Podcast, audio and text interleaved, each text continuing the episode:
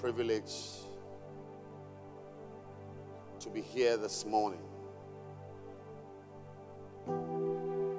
We believe that your work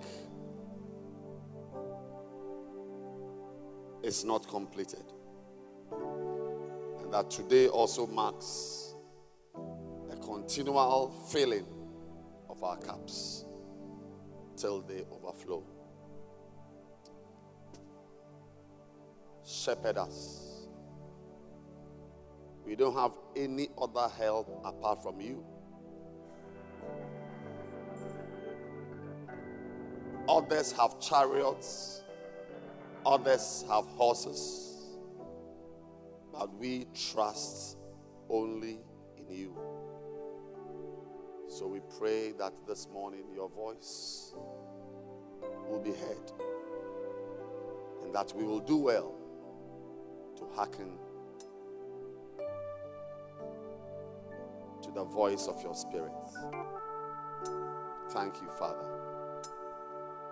In Jesus' name. Amen. Please be seated.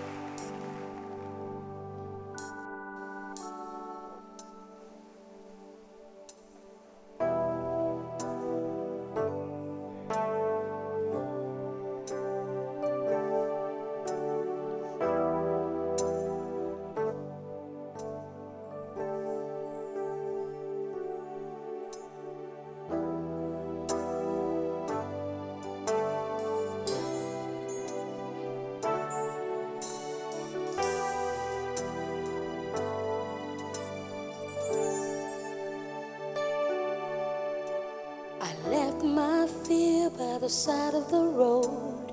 Hear you speak and won't let go. Fall to my knees as I lift my hands to pray. Got every reason to be here again. Father's love, it draws me in. And all my eyes want to see is a glance of you. Is you.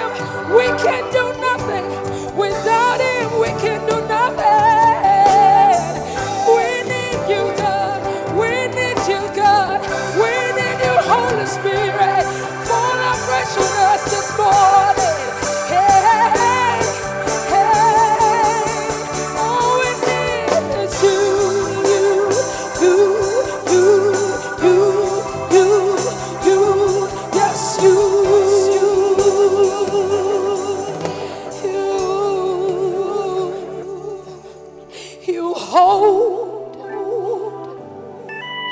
the universe. You hold, hold everyone on earth that is yours. You hold, hold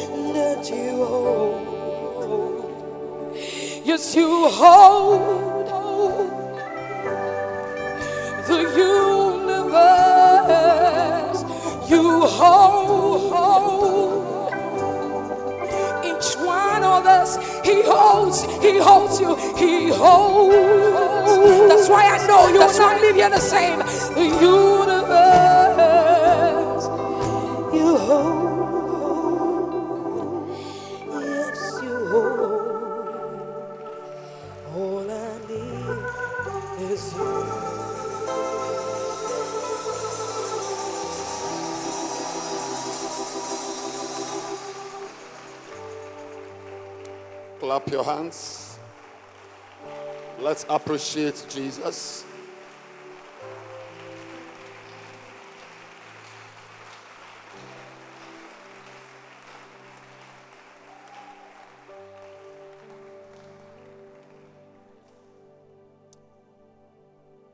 This morning, I want to take you along a very important road you must walk on if you want to be a shepherd.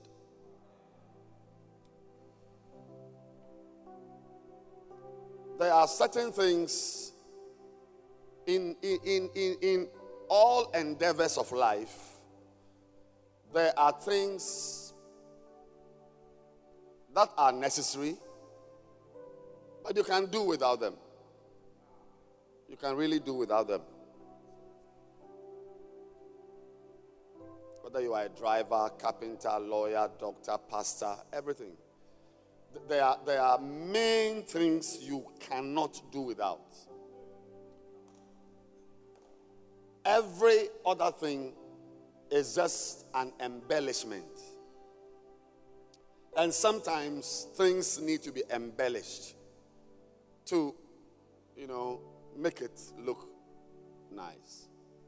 Like how our sisters dress and they look beautiful to us. Yeah they, they, they, they add a few things that enhance their um,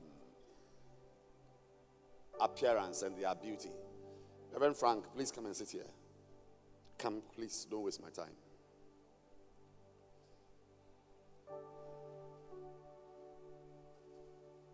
Let's clap our hands for Reverend Frank from Achimota. He was trying to beg.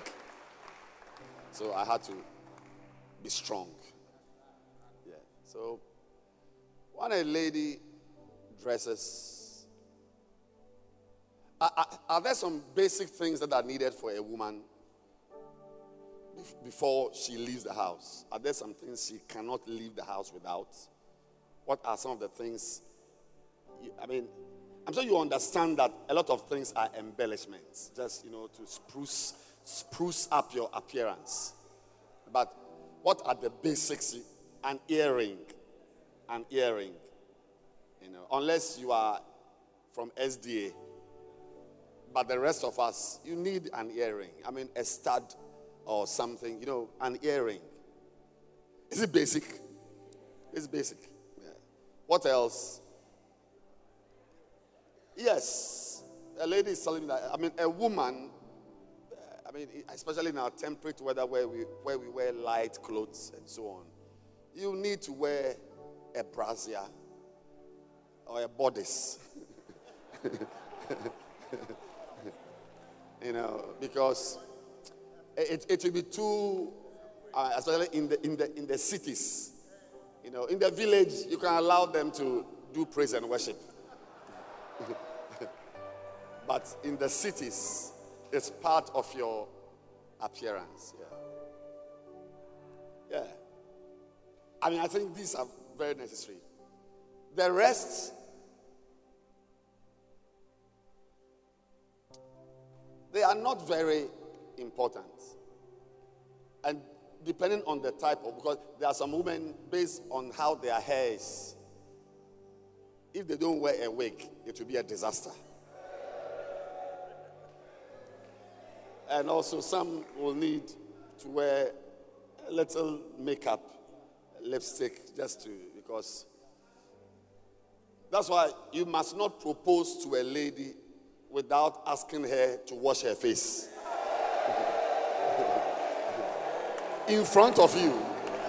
Give her water. Please, can you can you please wash your face? I want to see. Yes. Because for all you know, she's a leopard.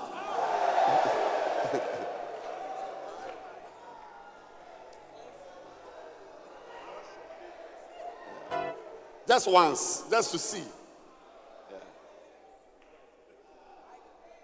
Because, I mean, there's some women I know who look more beautiful without makeup. Yeah. When they wear makeup, it's like a dead body has been prepared for what uh, uh, all night. Uh, what do you call that thing? Wake keeping, wake keeping. But her natural face, crisp. Say amen. So, ladies and gentlemen, let's get serious. There are certain basics you need for ministry. Now, in the words of David, describing his relationship with the shepherd, that great shepherd, that master shepherd himself, he said, The Lord is my shepherd, I shall not want. Which must be on the mind of every pastor that you must be that type of pastor that when someone is your sheep or when you are someone's shepherd, that person should not lack anything. Yes.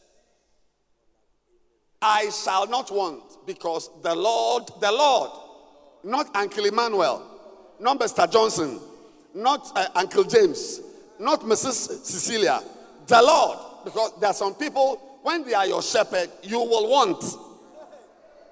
You will want a prayer.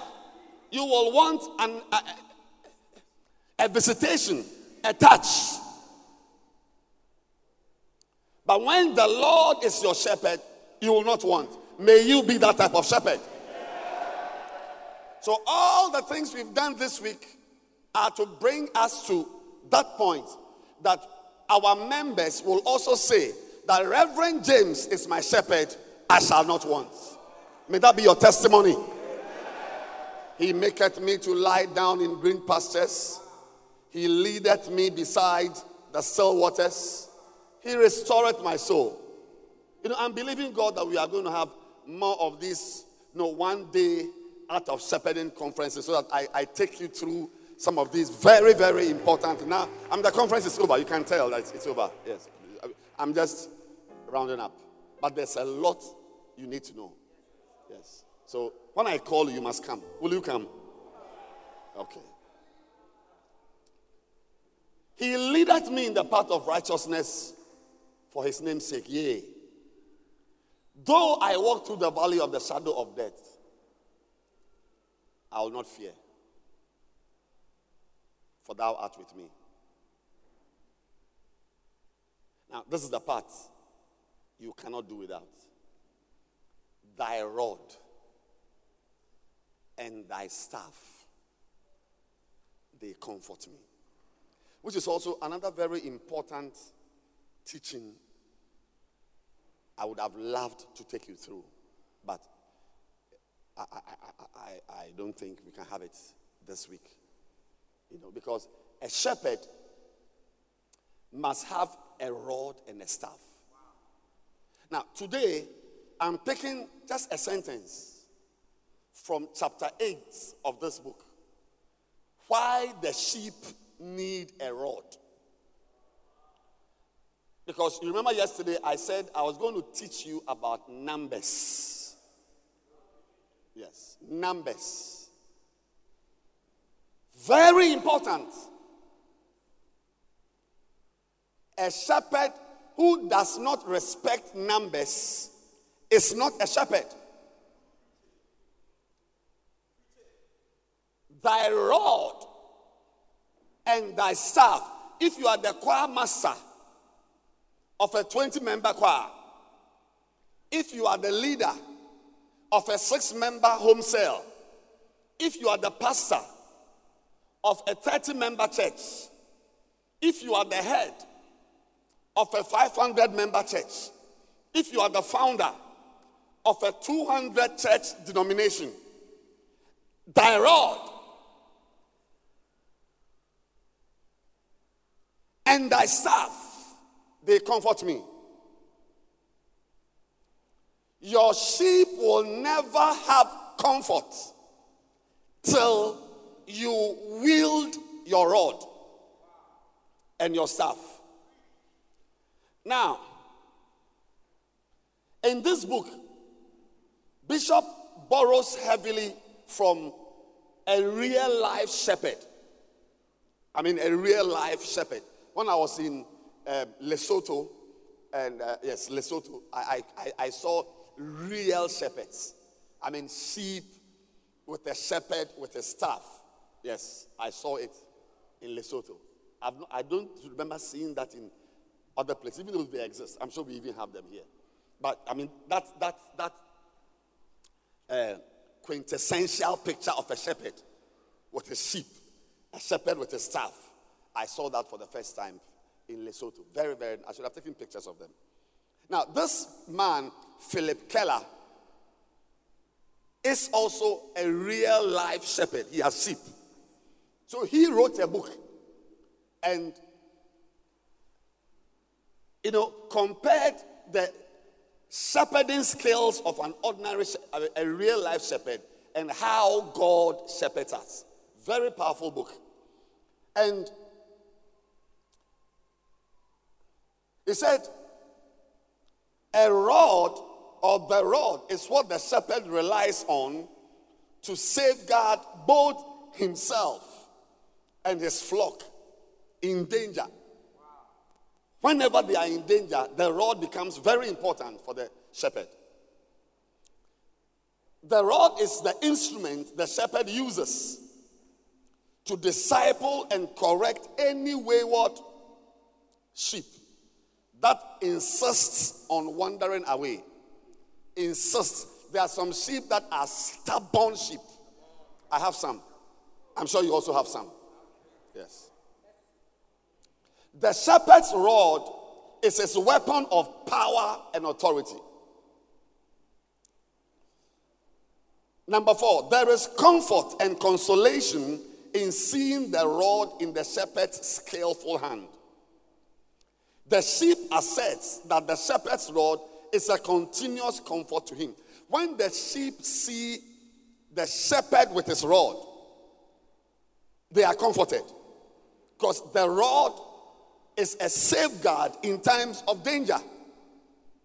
Thy rod and thy staff, they comfort me. So, as a pastor, your members must see you. You see, your, your rod is an, is an insignia of authority, an emblem of authority and power. And there are many pastors who are not using their rod.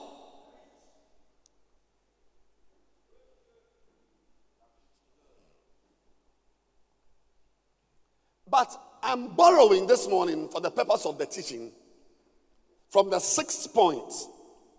He said, The shepherd uses the rod to examine and count the sheep. Very important that a shepherd must be an examiner of a sheep. And a shepherd must be a counter of his sheep. So in Ezekiel, you find right there in 2037 a reference made to sheep passing under the rod. And I will cause you to pass under the rod. So the shepherd, as it were, sits down. Can I have a drumstick? Say, beautiful. So all the sheep are to his right. And he sits there with the help of his porter and he stretches the rod all the sheep to the right, like this. And then they begin to pass.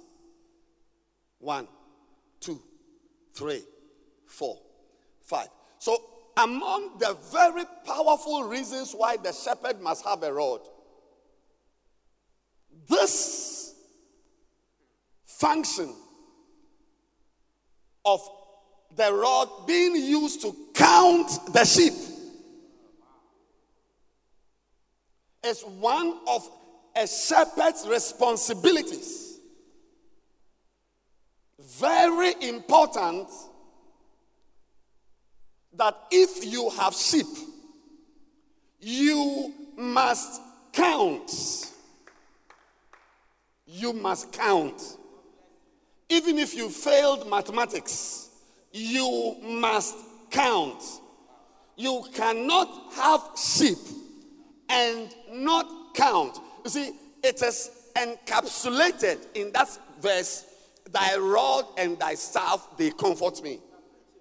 We don't need to see the word count or counting or numbers. Any shepherd who reads that knows that the rod is used for counting. And when a sheep is counted it is a source of comfort for the sheep because in those days counting was not just I mean, the, the rod was not just used for counting, but also used for examining. The sheep will use, you will, will hold the rod and pass it through the fair and check. Yes. All right, pass. No ticks. Hey, hey, hey. I see ticks. One, three. Go this way. You. Oh, go. So when you don't have a rod, you cannot examine your sheep. Now, our members sitting in our churches need to be examined. I'm not saying you must remove their clothes and ask them to lie on a bed for you to examine them. Are you a gynecologist? Are you a doctor? Not that one. One day I was having a meeting with uh, one of my zonal leaders who came with, the, with the, um, one of her shepherds. As we were talking, I just said, Give me your phone. Let me examine your phone. And lo and behold, I just went straight to music. A shepherd with un- un- unbeliever songs. Yeah, that's it is from his phone that that, that was. Uh, I, got to know there's some there's a group called R2Bees or 4x4 some shepherd in the church. Yes examination. Yes. You've not been smiling these days. What is happening? See me. One of the things a, a, a pastor must say often is see me.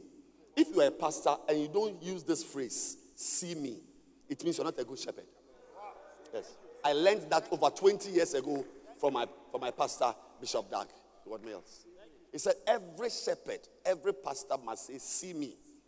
As you are preaching, uh, uh, in, in Mark chapter 4, verse 18, the Bible says us, and yes, and we need to pay our tithes. Faith is, uh, um, Cecilia, see me after church, okay? Right. Uh, the word of God says, so as you are preaching, you are looking and examining the sheep.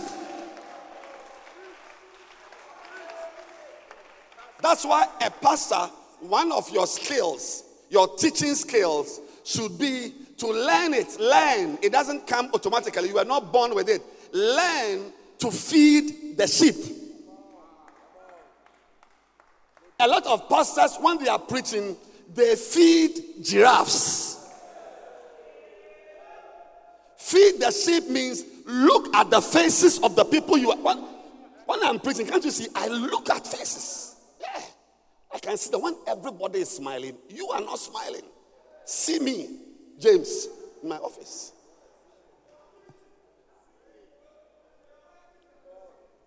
Jesus said, Feed my sheep. He didn't say, Feed my giraffes. When you, are, when you are preaching, you must look at the people. Don't look up. the Lord has sent me today, and, and the message I'm preaching is titled Win the Lost at Any Cost. Turn your Bibles to Matthew 28 and want to look at the last words of Jesus. Say amen. Everybody say amen. Are you preaching to angels or giraffes or whatever? The people are sitting in front of you. Look directly in their faces and minister.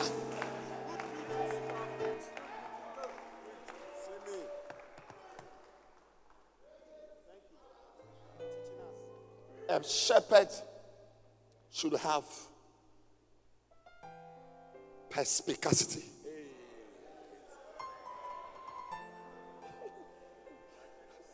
I've seen confusion on some people's face. A shepherd must be detail oriented. A shepherd is interested in the big picture, but also looks carefully at the little things that make the big picture. Thy rod and thy staff, they comfort me. Anyone who is building a church, a church of 10 members, a home cell of 15 members, must learn and develop the habit of counting.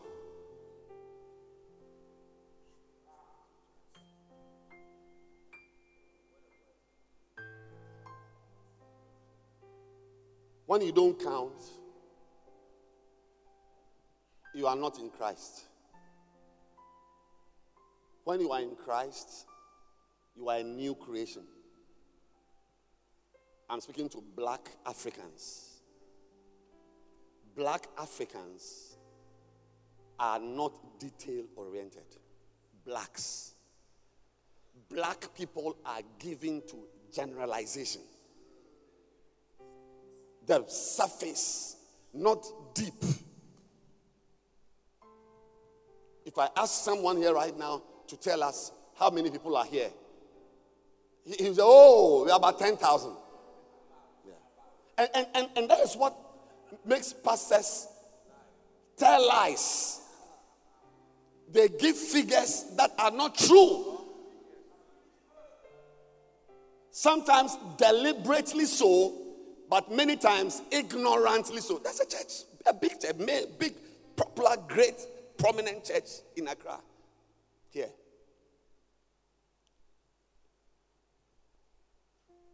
The, the pastor, the head pastor, is a big man. But the uh, uh, assistant pastor, he went for a program. And somewhere, I think the person was talking about even counting the chairs. When he went to his church to count the chairs, he was surprised that the chairs in the hall that they thought were in thousands, the chairs were 862. There are some of us sitting here, pastors, who don't know how many chairs are in our auditorium. And the reason is not because you don't love God. The reason is that you are an African. A white man knows the number of chairs in his church. Yes. Yes. But when you are in Christ, you are a new creation. Your Africanness passes away. We don't count. We don't count. We don't count votes. We don't count voters.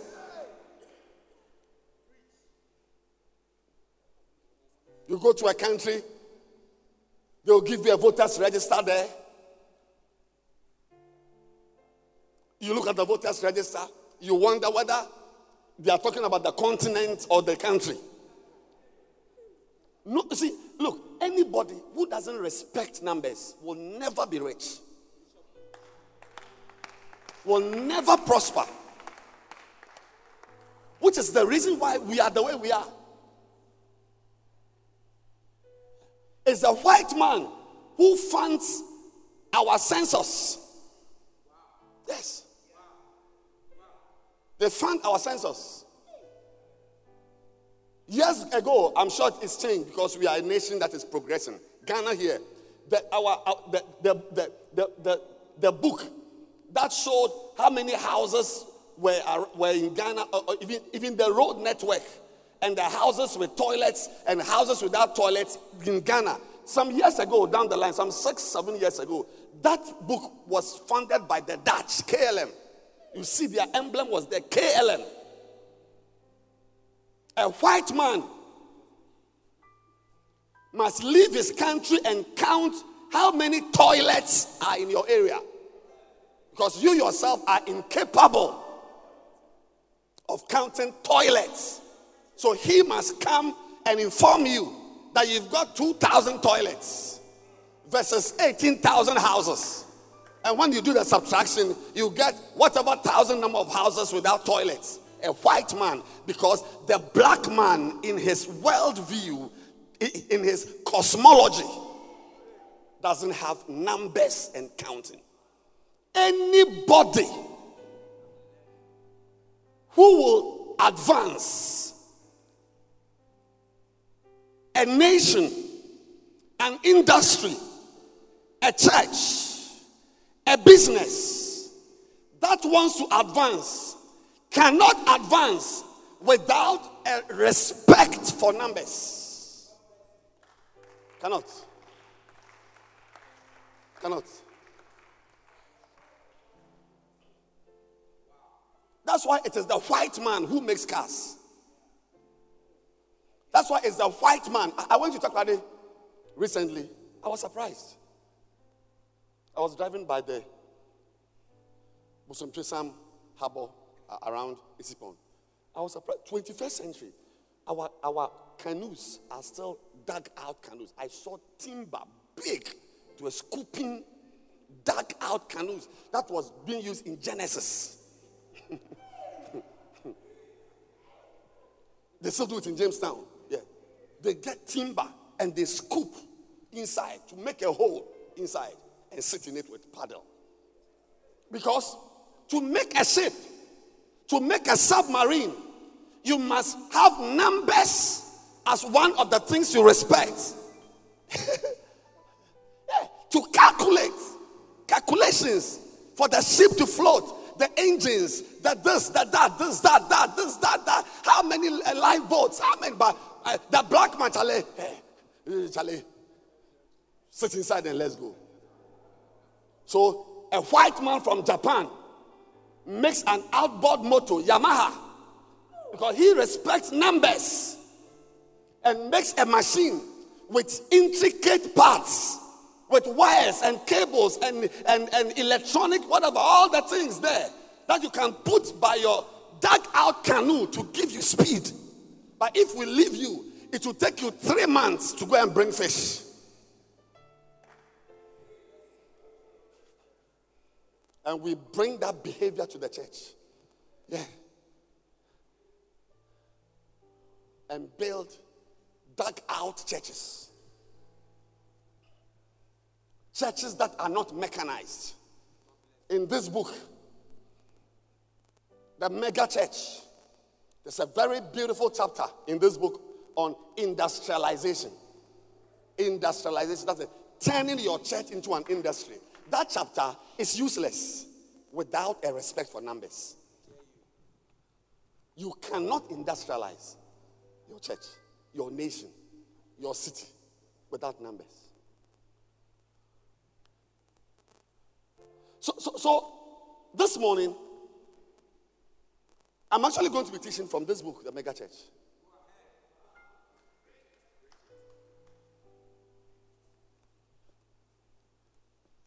to show you that as a choir leader, as a leader of the first timers, as a leader of uh, the treasurers, as a pastor of a church, it is very important for you to know that you cannot build a church without counting.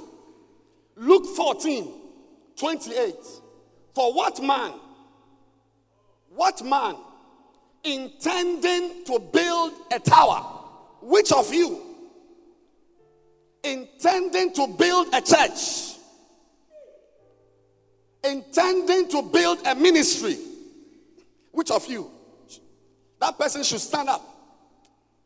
Which of you intending to build branches? Which of you intending to build a choir?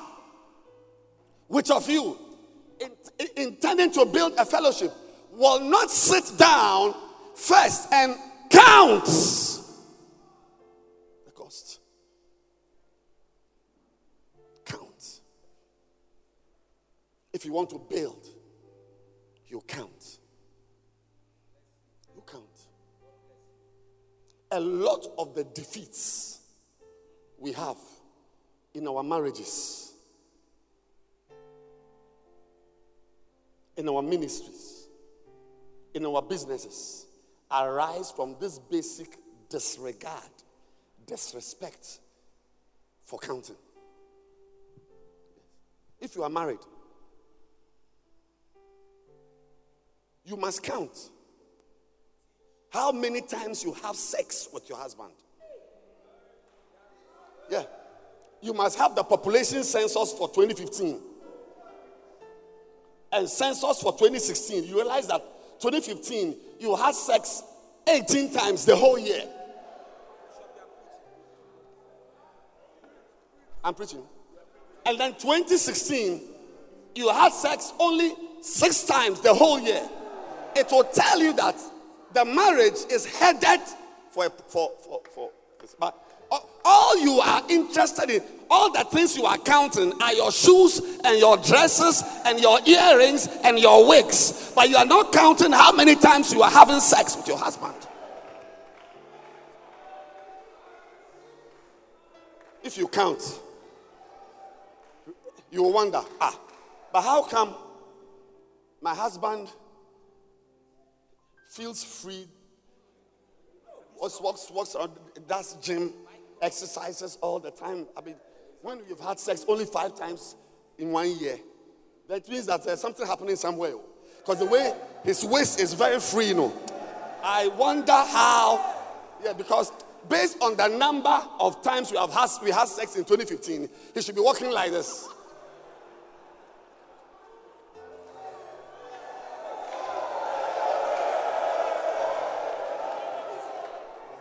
But the way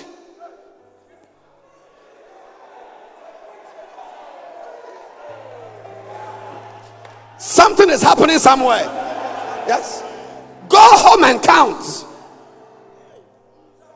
Yes. So in our model marriage book, there's a chapter called the sexometer.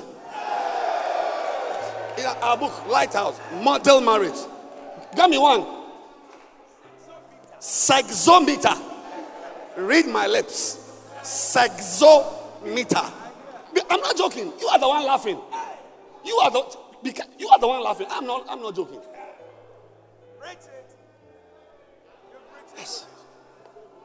You can even do a, a, I mean a plot a graph of how many times you have sex every week. And plot, you see that there were some weeks that it went down. Not when you were in your period. Because some people, even when you are in your period, they have a way around things. Yes.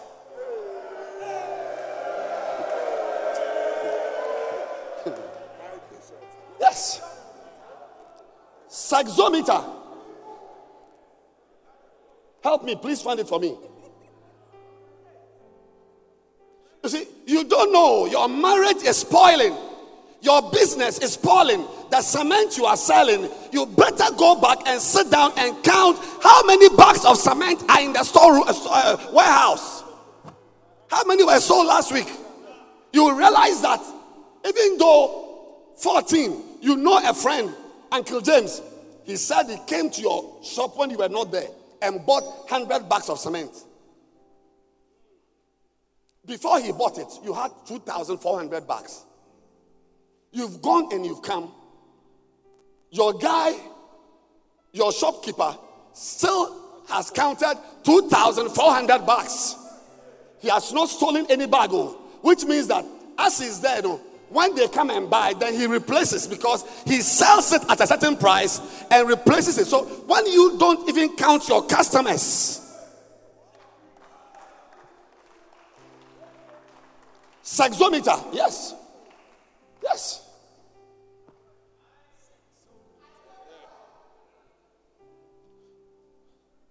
Yes. Frequency and the relationship. About Pastor, we are talking about shepherding and, and uh, why have you brought sex into why, why do you like sex? Meaning, uh, if you if you don't talk about sex, uh, you can't be a good shepherd because the good shepherd, before he comes to the church to come and shepherd you, there should be happiness inside the house.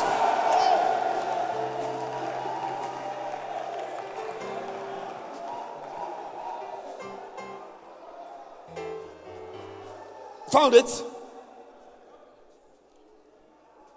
Say the chapter quickly.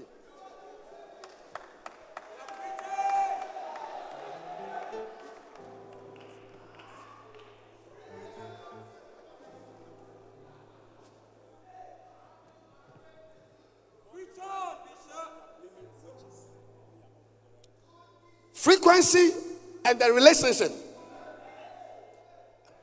Pastor, talk about church and stop talking about sex. Sex is part of church. Twice a day. Twice a day. If you have sex twice a day, it's typical of a very, very happy relationship.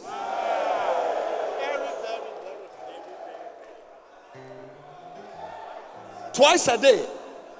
Typical of relaxation or honeymoon ecstasy. Receive honeymoon ecstasy.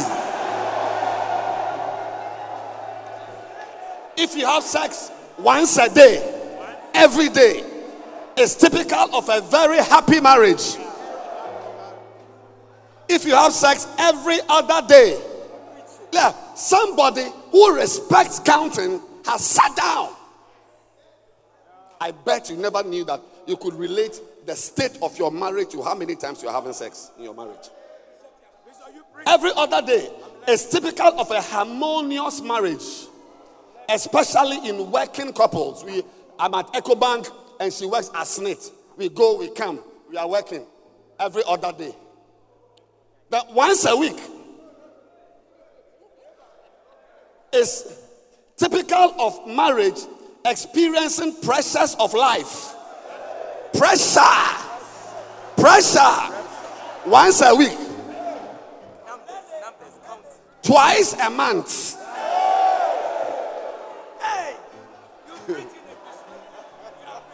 I'm preaching. Oh.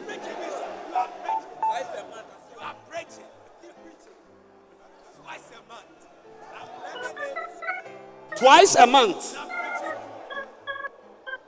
Typical of a disharmonious marriage, especially life in between quarrel storms. Yes, those families. But I also know there's a particular couple. They fight all the time and they have sex every day. That's the exception. yes. They are here. They are listening to me. But typically, twice a month, yeah. So once a month is typical of a marriage in coexistence. They are just coexisting. It's like roommates. Yeah, once a month, roommates. Once in two or three months, typical of a marriage in serious disharmony. Query unfaithfulness. Ah, you see that thing? Query. So you are in the house with your husband and you have sex once in three months. Unfaithfulness that your husband is sleeping with another woman or your wife is sleeping with a houseboy must come to your mind.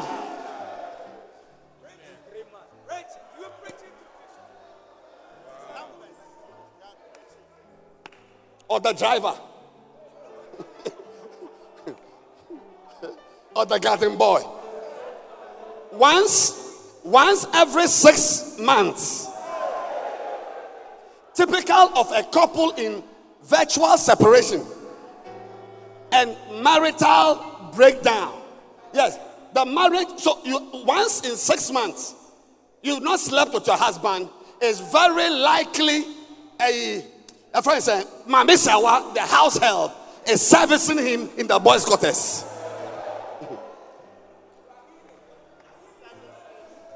Once a year, typical of total breakdown. and virtual divorce. So, so you see that when you respect numbers and you pastors, you must buy this book, Model Marriage. Buy it. Teach your members. Yes. Look, there's a time in marriage. It's when you are like married honeymoon and first month, three months, one year, six months, then you get feelings. Like when you see your wife, no erections have come. Yes. See no. But at a certain point, if you want your marriage, you don't use feelings. Yeah, copy me back. Copy him. No, because you, you you know that if you don't, you see, because it's, a, it's a, and this this information, ah yeah yeah. If you don't have sex with your wife, you are there. You're like, mm. It's two weeks since we had sex. You know, confirm me. Otherwise, you will be there. You are in the church. And Emilia comes and serves you with tea. And as she's serving the tea, a tea bag falls down. And she bends down in front of you to, to get the tea bag. Hey! What is this? Then you remember that it's a long time since you saw something like this. Emilia, lock the office doors. I want to have a meeting with you. Or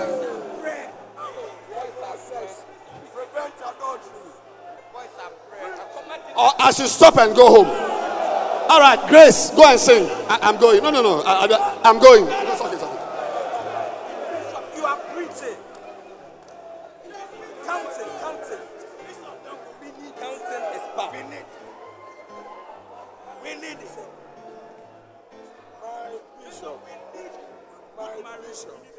When you don't count, as a businessman selling cement, as a husband with a wife, as a student, look, I had a timetable myself. Because if I don't guide myself, I will only study the subjects I like. Yes. So I, I force myself and count. How many times have you studied French? So when you are around and you don't count the goings on, you are not in control of your life.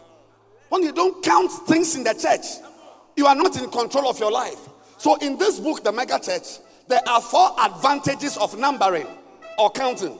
Number one, numbering, when you count, it lets you know where you are, where you are in the business, where you are in the marriage. Yesterday, I met a couple. Yesterday, I was I, as I was interviewing them, I, I said, pull out your iPads and write. Give yourself mind. What is the state or what was the state of your marriage last week? Yesterday, yesterday. I left here around 1 a.m. Here. When I finished preaching, there was meetings just having a conference. I'm also pastoring. Because all things must work together. You can say, we are having a conference, so we have suspended this one. We will come back. Then you are a child. Yeah. I said, you right. How many times? Uh, what is your whatever? So seven over ten is the state of our mind. That is ten is very happy, excellent. We are happy, and zero is I don't love my husband. He's beating me, and he's whatever. Uh, the wife wrote eight over ten. The husband wrote seven over ten. I said yes. Then what is the, your state right now? The wife said 2 over 10. Uh, the husband said 2 over 10. The wife said 1 over 10. You see, if you don't attach numbers to things, you will not know where you are. Don't be emotional. Don't just be emotional. You are, you are angry, or you are sad, or you are what? No, numbers. It's not that I'm angry or I'm sad. Put numbers to it. Numbers. When you number, it will let you know where you are. There are pastors here who I'm going to go into deeper waters. You'll be shocked at the state of your church. Numbering helps you to check backsliding. Yes. Why? Because Bishop says that there is a law of degeneration that is at work in everything. Everything. If we if we all live here, as this place is, and we don't come and touch anything here, and we all return here in five years' time, this hall would be different. The keyboard will be spoiled. iPad we can't use. So we are constantly cleaning things, constantly working on things because there is a law of the elements called the law of degeneration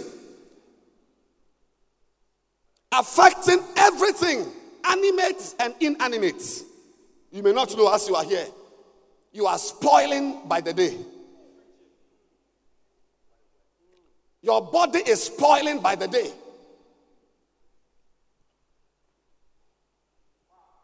You are degenerating. That's what I'm saying here. One, you just go and come, realize that some gray hair has appeared here. He Some gray hair is here. There's some gray hair somewhere. It's up here in your waist. So, so some time ago, you used to bend freely. Now you walk like Atalante, just moving like that. Yes. We are spoiling. That's why we exercise. We wake up in the morning, do something, just to make sure that the law of degeneration does not set in in our bodies. We exercise. If you leave yourself, you are spoiling. There are some husbands, when they are with their pregnant wife, you cannot tell, apart from the trousers and shirt he's wearing, you will know who is pregnant.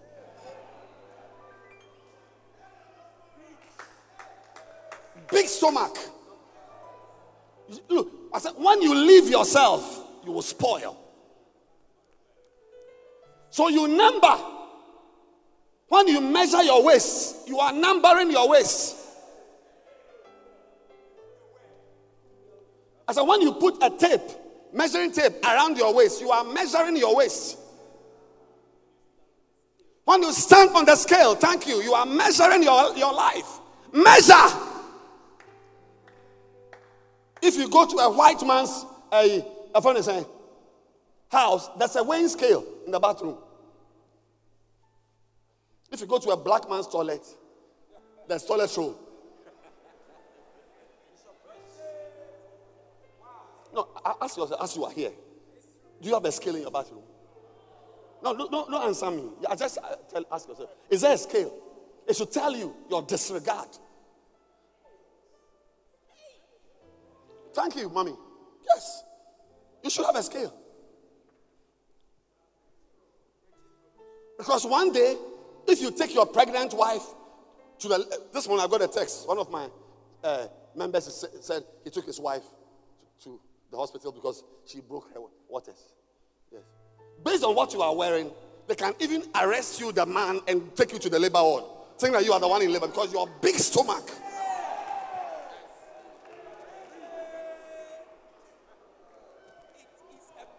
So is the church also backsliding. If you don't number the church, typically number 1, 2, 3, 4, 5, 7, 18, 20, you'll be surprised that you wouldn't know that your church is on a downward trend. Your church is going down. You were 20 last week, uh, last month, you became 18, became 15, you are 12. So today you count, you, know, you count and you are 12, but you don't even know how many you were last month, so you can't compare.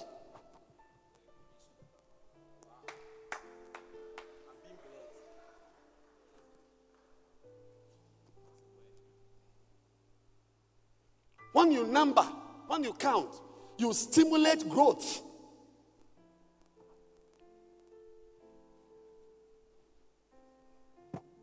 You stimulate growth and generate a new vision.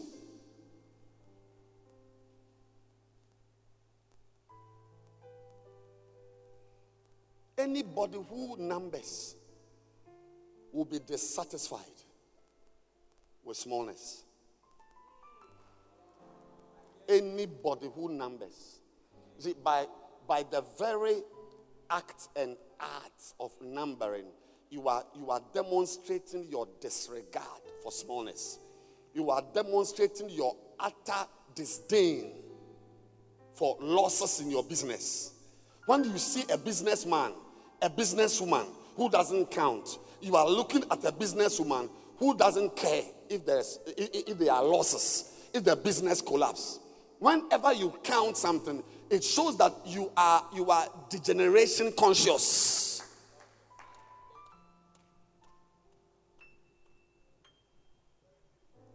There are pastors here. Upstairs. Who don't know the number of people you preached to just last Sunday.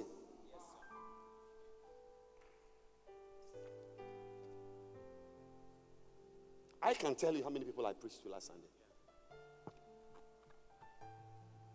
And if you are listening to me and you don't know how many people you preached to last Sunday, it is a sign. That's why we go to court. Oh. No, no, that, that's why we go to court. If there was no court, I don't know, there will be chaos. I don't know if there will be anybody alive. But we go to court. A lawyer will present your case. Somebody, a lawyer will present somebody's case. And then a judge will explain your behavior to you. that your behavior means this. That two people have killed. This one killed a woman. This one killed another woman. But this one will go to jail for 15 years. This one will get seven years because the, it is the judge who will use the circumstances to explain that you are not as bad as this man, even though you don't have hair.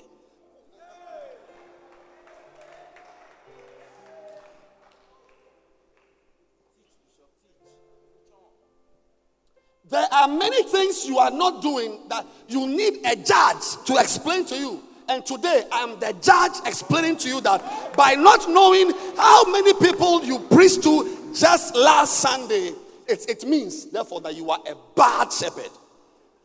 You are a bad pastor. I don't care whether you've been a pastor for 30 years. You are bogus. Bogus. Go and plant your church in Bogosu. Because you are bogus. Bo what? Bo what? Bo what? Bogus. Bo what? Gas. You have worn your suit. You have preached a message for 45 minutes to a congregation. You do not know whether they were 78 or 63. You are sitting here. You are, and you, worst of it all is those who call themselves founders. He founded what? Bogus. Not bogus.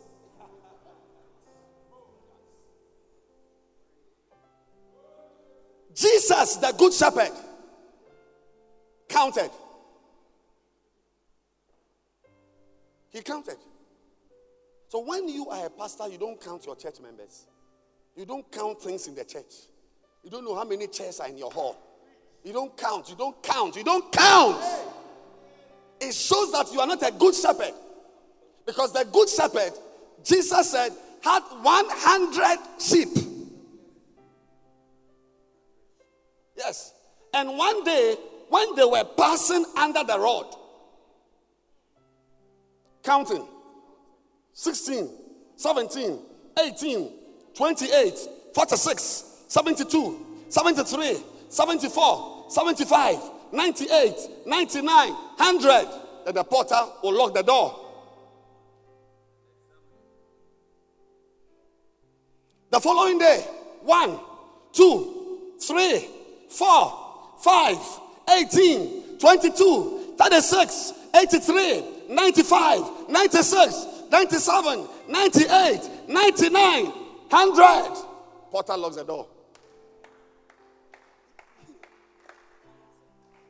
Then one day, one day, it was one day. One, two, three, 16, 18, 20, 21, 22, 63, 93, 94, ah, 95, 96, hey, 97, 98, 99. Porter, bring them all here. They thought they were going to sleep, oh, but they were brought back for counting.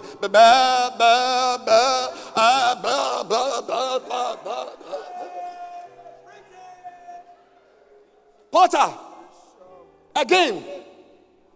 Are you sure there's none there? Right. One, two, three, four, five, six, eighteen, twenty-one, forty-eight, ninety-three, ninety-four, ninety-five, ninety-six, ninety-seven, ninety-eight, ninety-nine. Uh, Porter, lock them, lock the door. Then he put his bottle down. He went outside.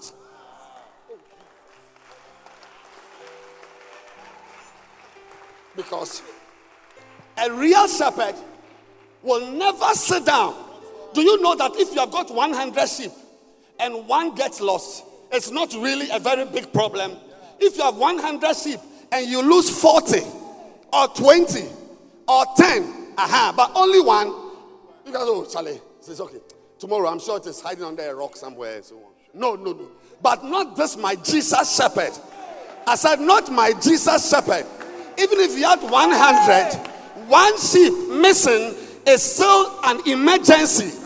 When you count, you will discover that you will not go home on Sunday at 2 p.m. as a pastor.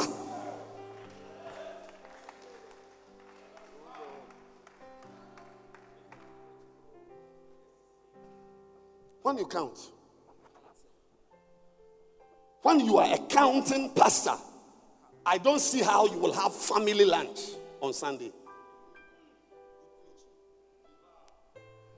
Me, by the grace of God, because I count. Going home at 1 a.m. Last week, Sunday, at, at 2 a.m., I was driving home. Meetings. Because when you count, it will generate work.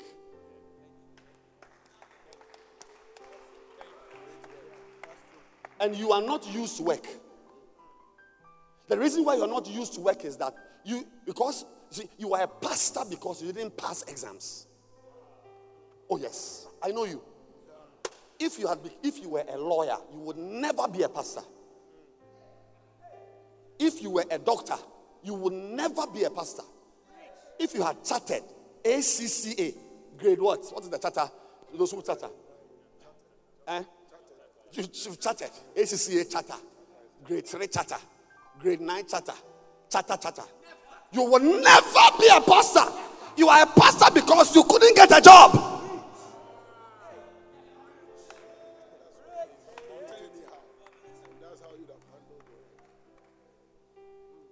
Yes, because you never learned in school. You are a lazy person. You don't respect work. That is why you preach to 60 members. You don't even know they are 60. And 12 o'clock, you lock your door, you are going home. Because the behavior you had in school, you have brought it to the ministry.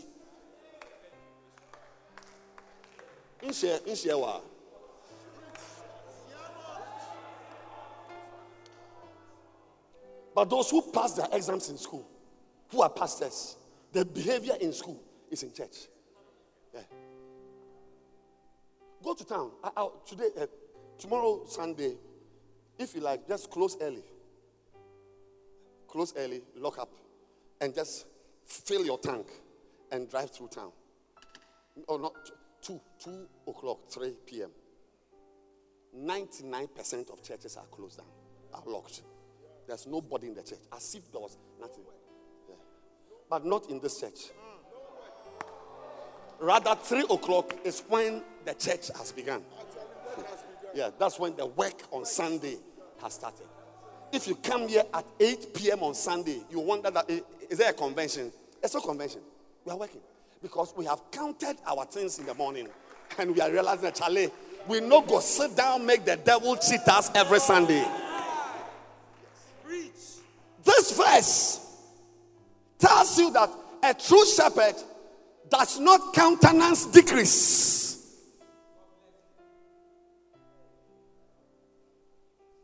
Conscious. He's so wild. Never, never.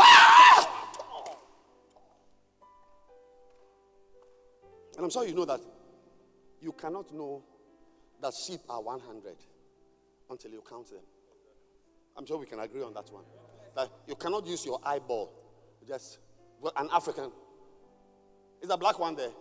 The bra- The two that were born yesterday. Okay, then go inside. You cannot use your eyeball. You can't. You just scan the sheep. Because if you scan the sheep, eh, there's a way you can scan the sheep. 90 sheep will look like 100. In fact, 100 sheep will look like 60. When you, when you, when you scan, the only way a shepherd will know that one sheep is out of the fold will be by what? Meticulous, perspicacious, detail oriented counting.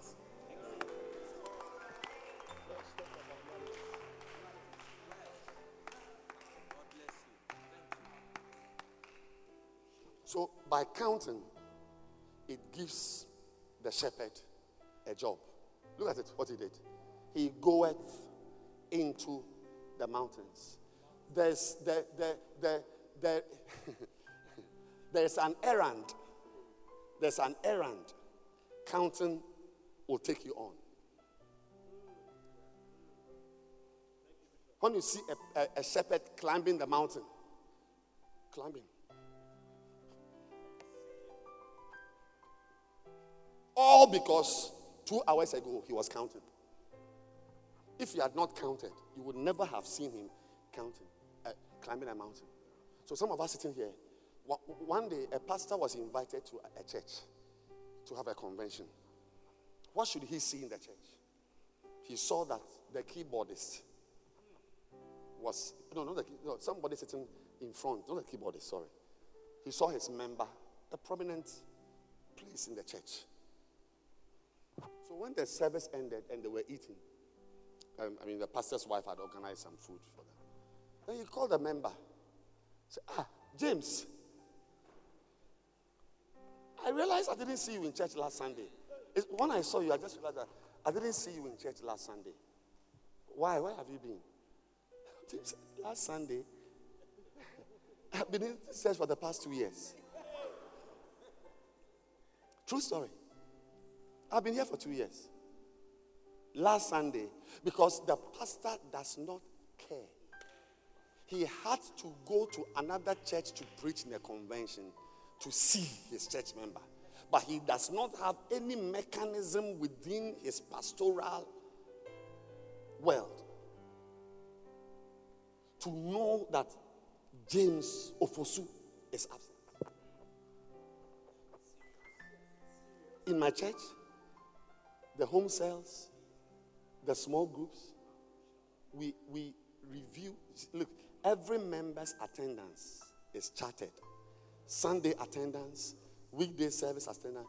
And if you come to church or if you went, if you go for a meeting, we take green, we color green. If you are absent, color red. Yeah, so we, we sit down and look at every home cell, 10 members. James Ofosu, oh, green, green, green, red. What happened that day? Oh, it rained. Where he stays, okay. Aye. Why is Vivian Dusus eh, all red? Danger! I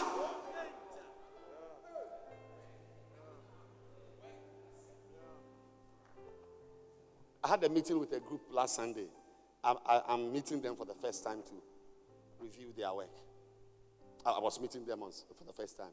And the, and the leader, the one who has the data, presented very bogus, uh, uh, whatever, data.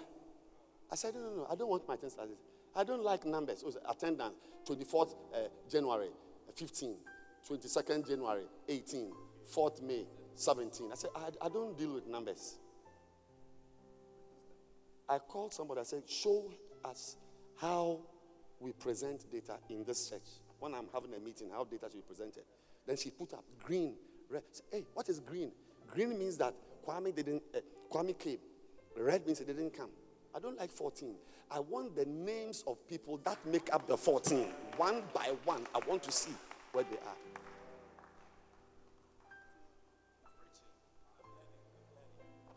That is how to have members. That's what I told you. The canopy you see there is not a, it's not a conference canopy. No, it's not a conference canopy. If you like, come here on Sunday. This hall is full. People are upstairs, downstairs, full, outside, full. One service. Then they go. Another one will come. That one is not full. Another one will come. That one is not full.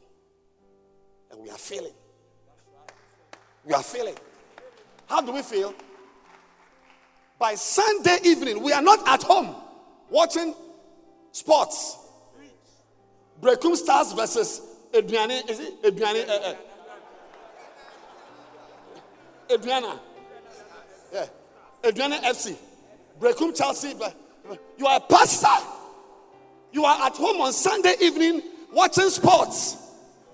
You don't know the people who came to church. Why is Cecilia Prempeh?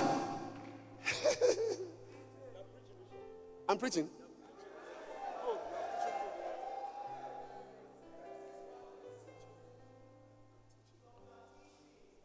It's not teaching, teaching.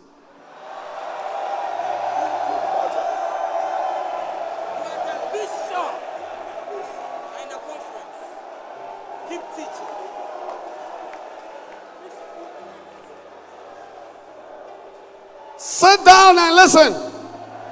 I'm teaching. Keep teaching. You are teaching. Keep teaching. Keep teaching. You will never have a vision. Lot of pastors are visionless.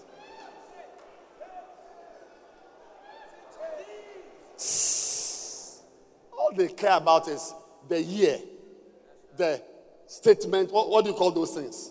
Our year of greatness, our year of loyalty, our year of smooching, our year of eating, our year of enhancement, our year of acceleration, our year of marital bliss. This is our year of honeymoon, our year of sexology.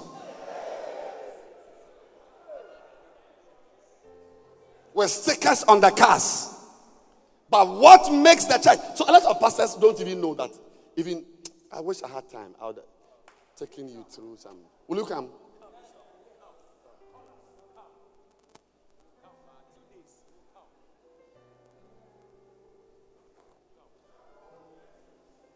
A lot of pastors don't have. He's preaching, he's teaching. The members come to church, but he has no vision. When I say vision, I'm not talking about starting an orphanage or opening a library or sinking boreholes. There are bigger visions for a pastor than sinking a borehole. And you will never have any vision until you count.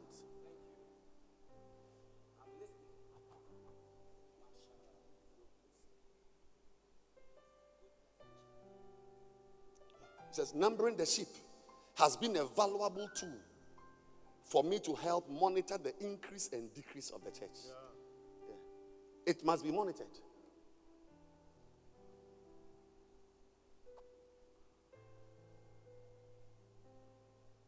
A pastor should be concerned. So, so at this point, maybe we can even stop and ask for you to ask yourself soberly and introspectively whether you are really a pastor. You really a pastor? Because we've learned over the days here that apparently, I, I didn't know, having sheep around you does not mean you are a shepherd. Reverend Michael said that you can have sheep around you, but you are a butcher. Because butchers also have sheep. You can have sheep around you and you are hireling. Are you a real shepherd? Are you really sure that you are doing this work? Look, you can scream, you can prance around, you can jump, you can do anything, but if your work you are doing does not have counting, so far, the only thing you are interested in counting is the offerings. That one, dear, hey, Mama C, count the offerings. Mama C, me twen I will not go home. So actually, what made you even go home at 1.30 was that you were waiting for the offering. if Mama C had counted the offerings earlier, you'd have left at 12.30. you, you must get the scores before you leave. But you will never count how many shadows. So I want to teach you as a pastor. How many of you are believing God to become good shepherds? Or I should stop and go? I should continue. If you, are, if you want to be a good shepherd, 14 important numbers you must have. Very important. Number one, the number of people physically present in your church service on Sunday morning or evening, whatever time you have your service. It's an important number. If you are a chorister, how many choristers, uh, I if you are a choir leader, choir madam, how many choristers came to sing on the stage? Versus how many came to church and did not sing on the stage. It means they did not come for rehearsals. Or you are a poor leader. If you are in charge of the toilet with your team on Sunday, how many of your members came to church? I'm not speaking to pastors alone. Anybody under whom God's sheep he bought not with cedis, but he bought with his own blood. Under your care, it must concern you. How many of the people under me came to church on Sunday? And I don't mean because there are different ways you can count on the Sunday counting. You can do some generalized counting, some wild figures. No, guessing. No, count. In this church, you see, when I'm preaching, I'm getting towards the end of the preaching. I see a guy at the back there, stand there with a pen. He'll count boxes. We count. We count. The place is full, but we are counting.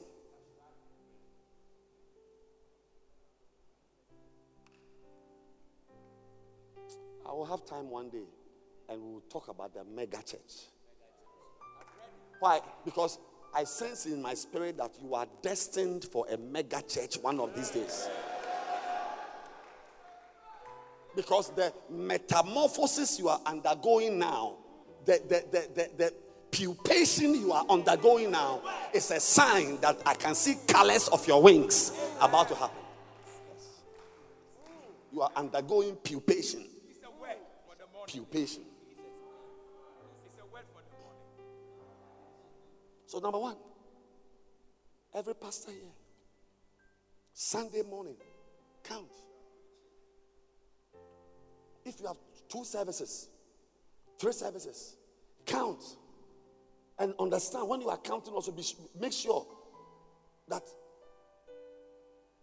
you are factoring in overlaps.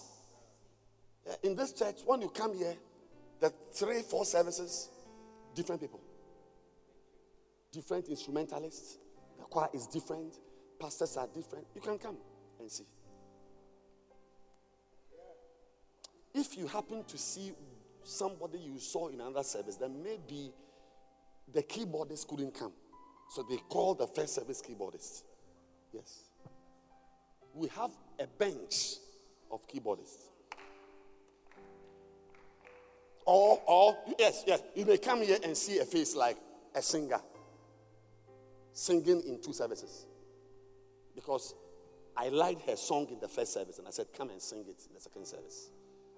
But the choir, the, the, the, the, the, singer for the service, they're different. I move with my singers. So, so if I'm doing 10 services, you may see 10, the same faces there. But like the choir that was in the first service stayed over to sing in the second service. Nala.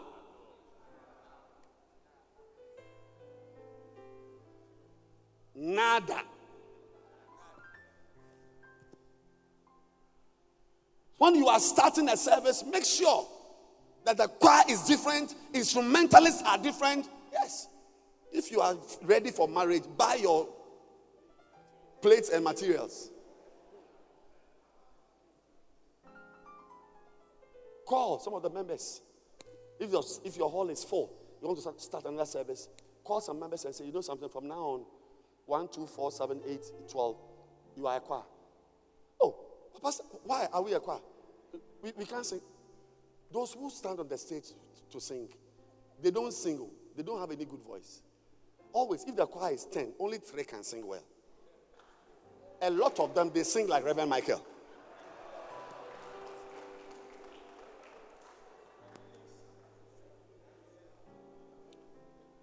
We form choirs in the church not because we want music, but because we want groups that can be isolated and pastored.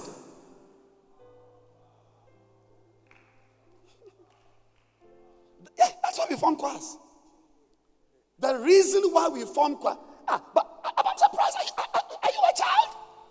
A lot of the church, the, the, the singers in the choir, don't. They are not there because they love God. Some of them are advertising themselves. That I'm not married. So when they are singing, they just wave a little to say, "There's no ring. Go watch me carefully. There's no ring. Watch me, baby. Watch me, baby."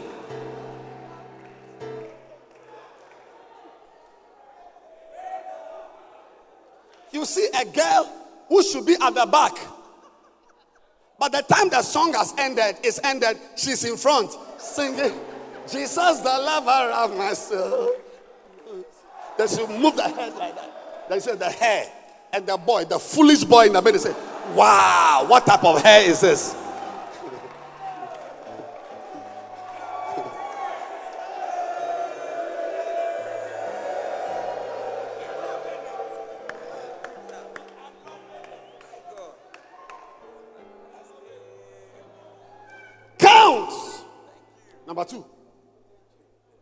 Having church. Are you happy? You are happy. Number two, a number you cannot do without. The number of people present on weekdays during weekday services. In.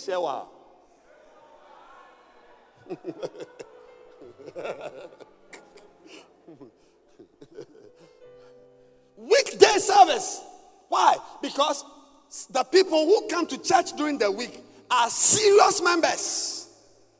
So suddenly, a pastor can tell that "Hmm, in my thousand member church, 200 are serious.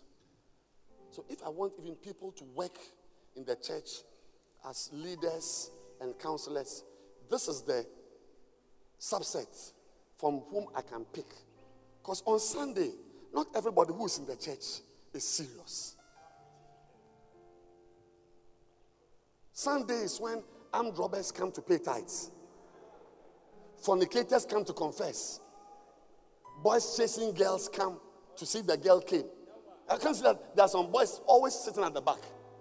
They never are in front because they must sit at the back and look at the legs of the sisters as they are going to, to assess how she walks and how she moves the body.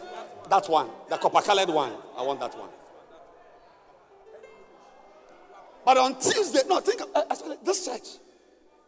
This church where we are, you must mean to come here before you come here. You, you- you don't just pass by. It's not a church by the road. Oh, I came to pass by. No, you must mean to come here. Wow, ube famante fans.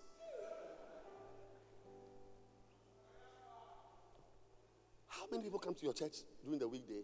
It tells you, even, you see, a pastor is a transformer. Jesus said, Follow me and I will make you.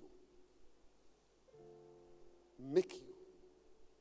Your ability to transform Sunday only church members to start attending weekday services shows your efficiency and the graces and anointings that is on you as a pastor. It's a reflection. That this January we had 80 people coming to church during the week. Meanwhile, we are 200 on Sunday. And as you preach and preach, by August, 80 has become 110. Yes. It means people are becoming more committed. Those who are in, in church on weekday are more committed. They are the ones you can count on.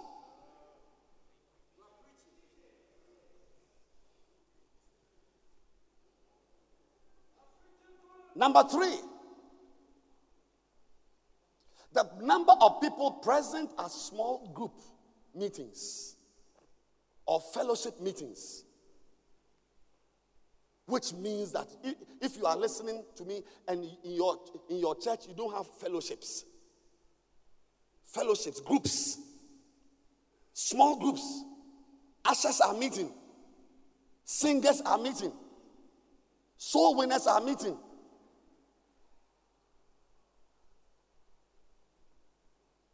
Those who sing hymns are meeting. Those who sing only reggae are meeting. Those who sing cool numbers are meeting. Those who sing this are meeting. Different groups. It shows that you are your your your shepherding is nearing the shepherding of Christ. Why? He said, "Other sheep I have that are not of this fold." So apparently, that shepherd may have other folds other folds, but they are not of this fold, but they are of this fold. So one bishop said, one day he went to his father to ask him for something, land or something. I think land. He said, Daddy, I need a plot of land to build something. And the father said, Sit down. I said, Listen, I want to inform you that you are not my only child. Oh, yes, you are not my only child. There are other children. Because sometimes uh, somebody may be in this fold and may not know that there are others elsewhere. In the church, the choristers must know that they are not your only members. Other sheep I have that are not of this fold. So a, a real shepherd creates sheep folds.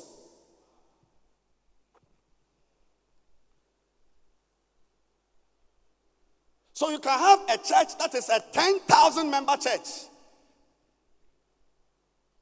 That's what we call big enough to accommodate you and small enough to know you. Dr. Yonggi Cho said 800,000 members. If you visit there in Korea, they will take you to a floor boxes of cells and their tight cuts. Plenty.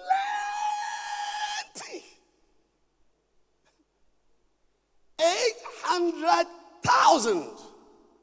But when you are in it, you will be known because you will belong to a small cell.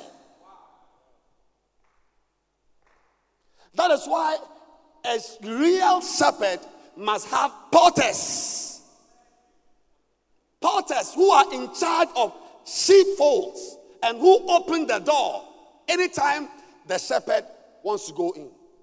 Yes. So, pastors who don't have the grace to build big churches deceive themselves that God called them to build a small family church where it's small enough for where we know ourselves. You are a bogus. Bogus small church, confess that you do not know how to build a 2,000 member church. Then we'll show you. But don't say that God anointed you to be a pastor of 300 members. Glory Vine Small Family Church. nonsense.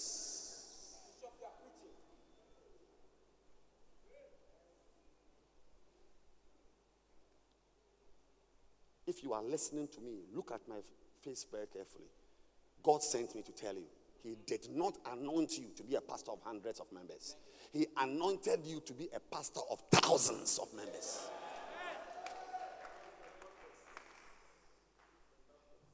Neither did he anoint you to be a pastor of one church, one sheepfold. Every pastor must say, as I'm here, I, I can tell you, all other sheep I have that are not of this branch. I have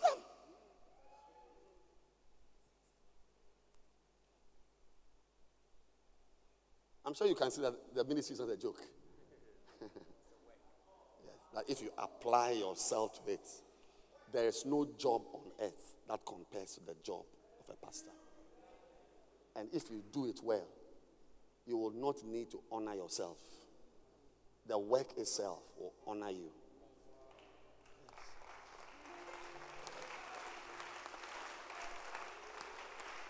The reason why you honor yourself is that you don't have the type of sheep that bring honor to a pastor. The Bible says that the honor of a king is in the multitude of the people. So when you don't have multitudes, it means there's no honor. That's when you choose to honor yourself. You pay yourself. You buy your car, you buy your shoes. You honor yourselves. You buy your own rings. But there's a pastor with four rings on his finger, it, on his fingers. It is his members who bought the rings for him. Say, wear them. You are a rapper.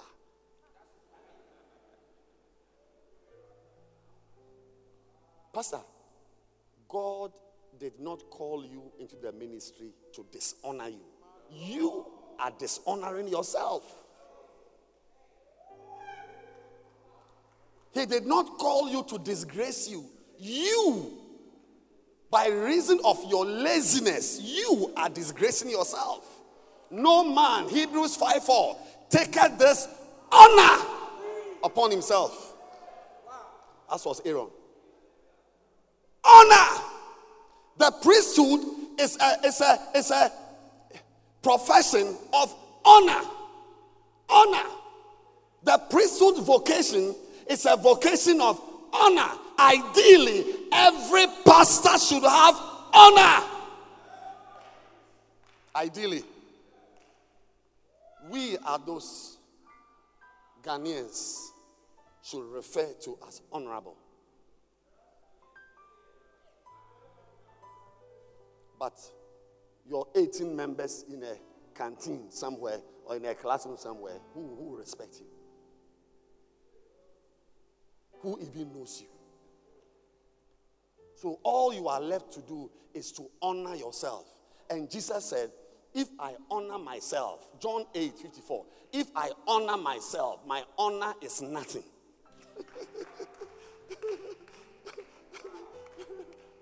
If I honor myself, my honor is nothing. It is my Father that honoreth me by giving me a church to pastor. He is honoring me.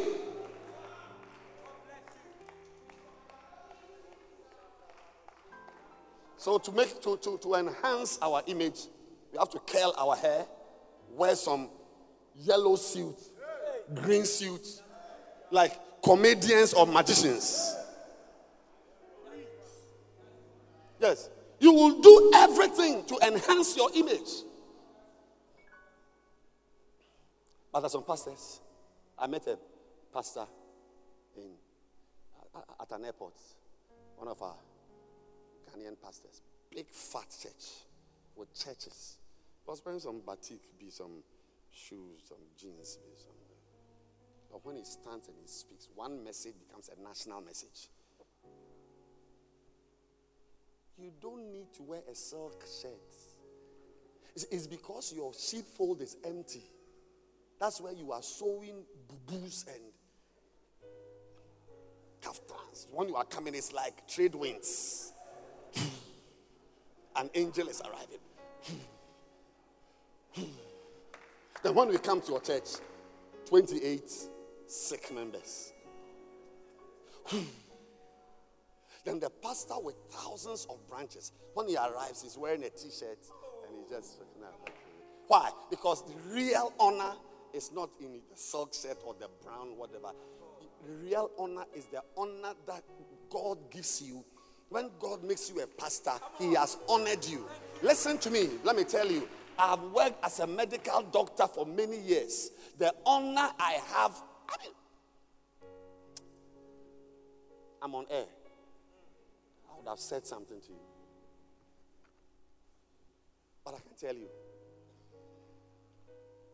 the honor of being a doctor is about 1,000 kilometers away from the honor of being a pastor. I can tell you.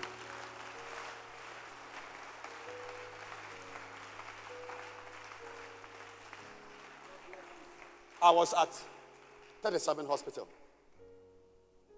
two months ago, and something happened I'll never forget. I was with a senior doctor, one of our pastors, at the car park. We were chatting before entering my car. Suddenly, a pretty girl, lovely, beautiful girl. It was later I even realized that she was married. Beautiful girl. She, she just came to the doctor and said, Doc, I'm broke. oh." And the doctor, the pastor said, Ah, why, why are you always broke? What is wrong with you? What is the problem? Said, "Ah, I'm, I'm broke. I don't have any money. So the doctor, my pastor, said, Come to my office. I'll give you money. And the lady said, I cannot come to your office. Why can't you come? Then she pointed to the Coke stand. He said, I'm selling yogurt. I'm selling yogurt. If I leave the yogurt to come to your office, by the time I return, the owners would have come for the yogurt. The doctor said, Okay, stay there. I will send someone to bring you money. Then he just introduced, Oh, Bishop, I forgot to. Please, this is Frida, Dr.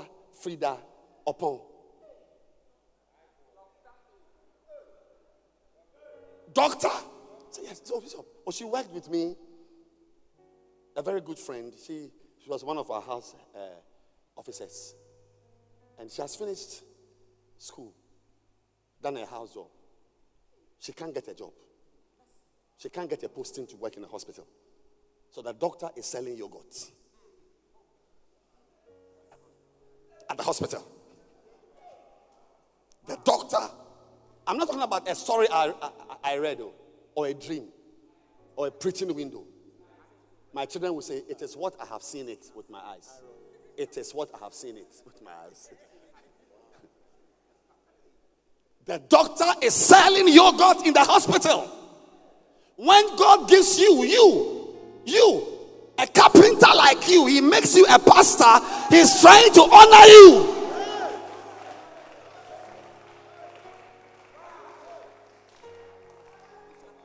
My own nephew, my own nephew. His wife is a doctor. She's at home right now. If she got a job, then it is yesterday she got a job. To get a doctor to be posted in this country is a problem.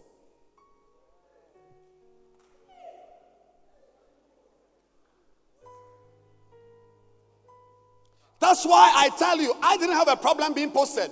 I've worked at every level of the health ladder.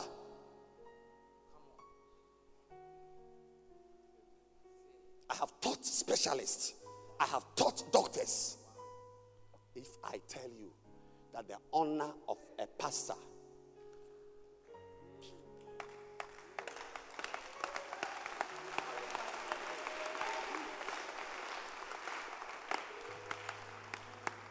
But, like in Matthew 23, I long to bless you, I long to gather you, but you would not. As a pastor, I've- I'm increasingly becoming aware there are, there are people you want to be good to who don't want you to be good to them. as a human being, I've come to that conclusion. It's not everybody you see who has a need for love that you love. They cannot value the love. God saw you. Think about it. Is there any proper person in your family? Is your family not full of drunkards?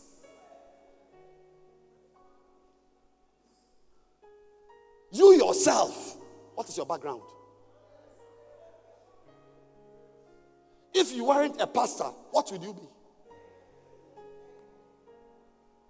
But God ignores all the stack of cards that are against you and says that out of your family of fallen angels, I'm lifting you up, I'm honoring you, I'm giving you a worthy portion.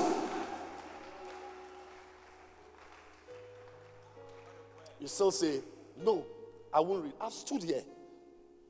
Bishop Dag Mills, he asked me to have this conference. His 40 books that cost one 2,000 cedis. He said, Dr. Go, give it to them. Da- go and dash it. Let them pay 300 cedis and take it. Because, eh, look, Bishop, he has enough of this to dash everyone, every single one here. He can give everybody here one Macarius, one, everybody one. But he will not do it because he will not value free things. So say, Tell them to pay 300 cedis. Still, still, there are some who will never read so that you'll be honored. Read mega church and grow your church. Read church growth and grow your church. Let's welcome Bishop Eddie Fabian from the Kodesh. You are welcome. What, a, what, what an honor. What an honor. What a blessing. Sit down and listen to me. I'm preaching to you.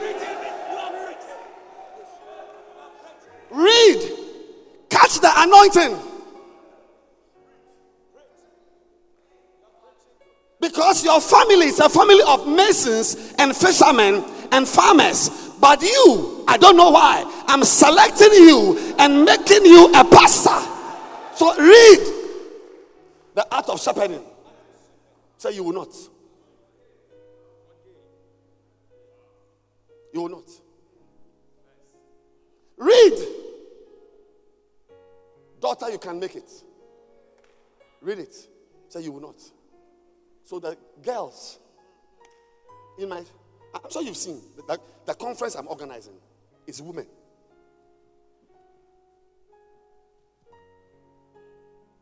Any man doing something for me is on probation.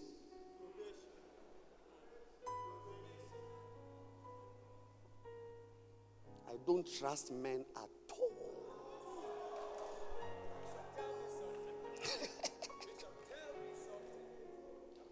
As is with you right now, next year, so oh, Bishop, I'm doing a course in Massachusetts, Canada. I'm going here. But the sisters, the ladies, they are with you. Say, I'm here for you. Th- These ladies, my singers, are not my, they're not my only singers. I've got men. One of them, they has even left the church.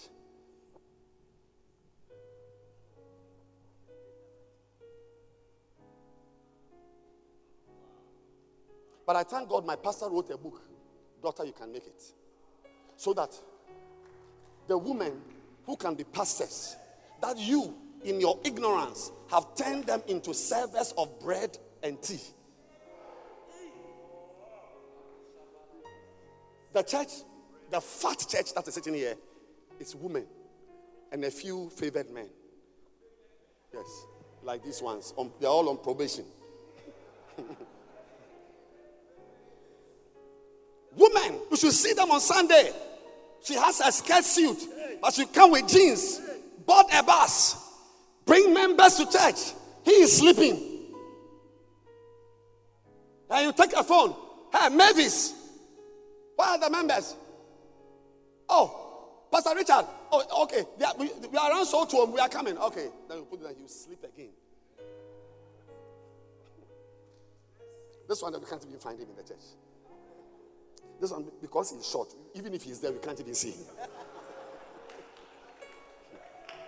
You are teaching. oh. So, so when you come around, you may think that I like girls. It's not that I like girls. But the men, but I thank God that daughter you can make it has taught me that some of the most anointed people you can ever have in a church are the women sitting in the church. Anointings.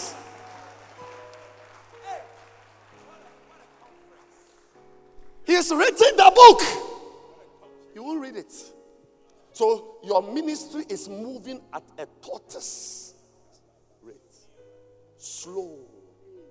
But Habakkuk said, You may not have the vision. You may not see the vision. But somebody sees the vision and he writes it down. So that when you read it without the vision, but you read somebody's vision, you may run. I'm preaching, baby. The church I was pastoring in Mataheko that I left, I was transferred from. She's the one pastoring it. She is Reverend Michael's wife. Ideally, I mean, she should have even been my assistant. But she said that she, she wants to be on her own. So I had to call him, even though I don't, I don't see him often. I have to call him to be my assistant.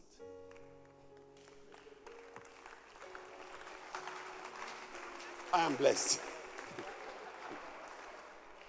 You should go and see the church. Beautiful church. She came to show me her pictures. She has tiled the church. Raised, yes, woman. She has raised funds to tile the church. Yeah, carpeted the stage.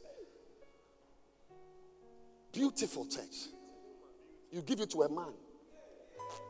You.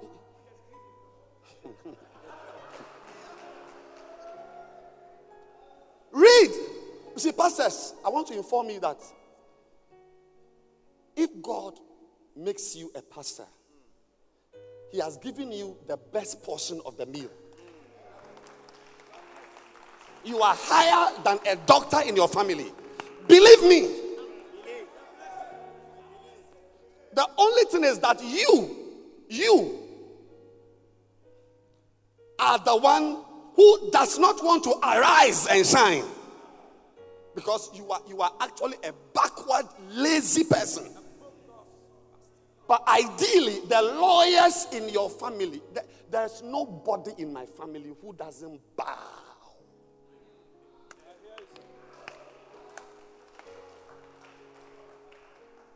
Not because I am great, but because the office I'm occupying is the highest office of the land. I am higher than the president.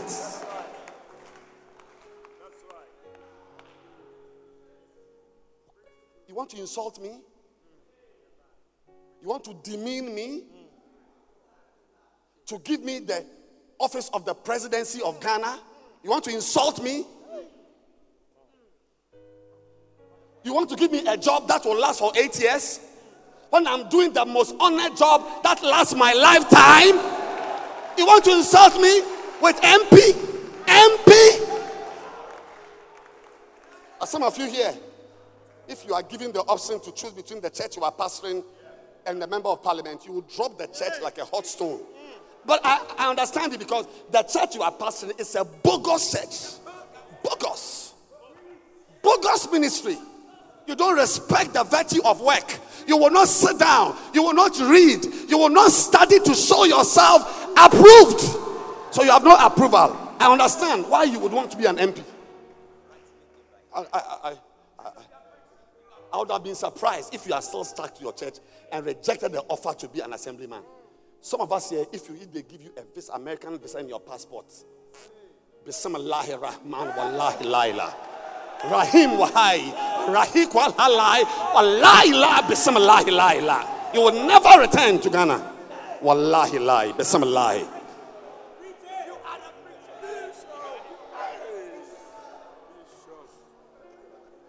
But some of us, we have the visas. There's nothing in America that titillates me. When they come, they bow. Come on. Mm. The ministry is glorious. Don't demean it. That's why Apostle Paul, a lawyer who studied at the feet of no mean a man as Gamaliel, if it is today, would have said uh, Paul wa- wa- was a Yale laureate. Yale. A lawyer of no mean repute. Not these two by four uh, uh, roadside law schools we have. Gamaliel. He said, Romans 11 13, I magnify my office. I magnify it. I make it big. God has given me the ministry to make it big. Ideally, when you are in the toilet, as the poo is coming out, there should be knowledge entering inside of you. You go to sit in the toilet and you are looking at ants moving on the tiles. Ants. And you will not even learn from the ants.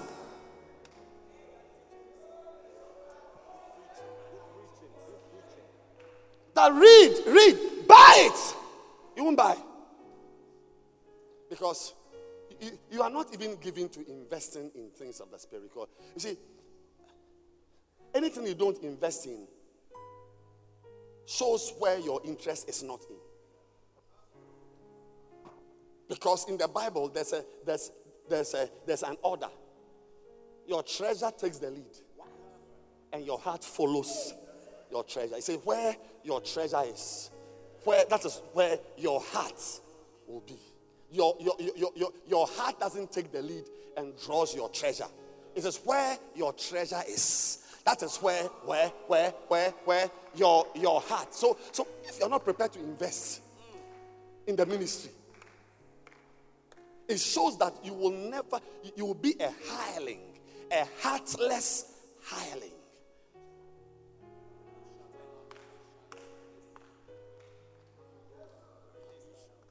Where your treasure is. If you spend 300 cedis to buy this, your heart will be in it. Your heart will follow the treasure. I know there are some churches here. Even if you slap all your church members, you can't get 300 cedis from them on a Sunday. I know that. But if it was a funeral, you'd have borrowed money to wear breezy. Breezy. Breezy. But to buy knowledge, to buy the makane, to buy the charisma, to read books on the anointing, the anointing, anointing, catch the anointing, steps to the anointing. No! So you are a dry prune, a dry school teacher. You are surprised only 18 people come for your weekday service. But you can't look. When I was in this, when I came here to this church, my weekday services were just like here. In fact, it was so bad we even built a wall at the back here to separate. To the, the, the back there was a wall. The, the real church was from here to here. Weekday service, few. It was like some funerals, some wakekeeping. I said, No, Lord, don't do this to me. Don't do this to me. Fought. Read what I must read. Prayed what I must pray. Years, three, four years. Today, if you come to my weekday service, this hall is full, packed. Weekday.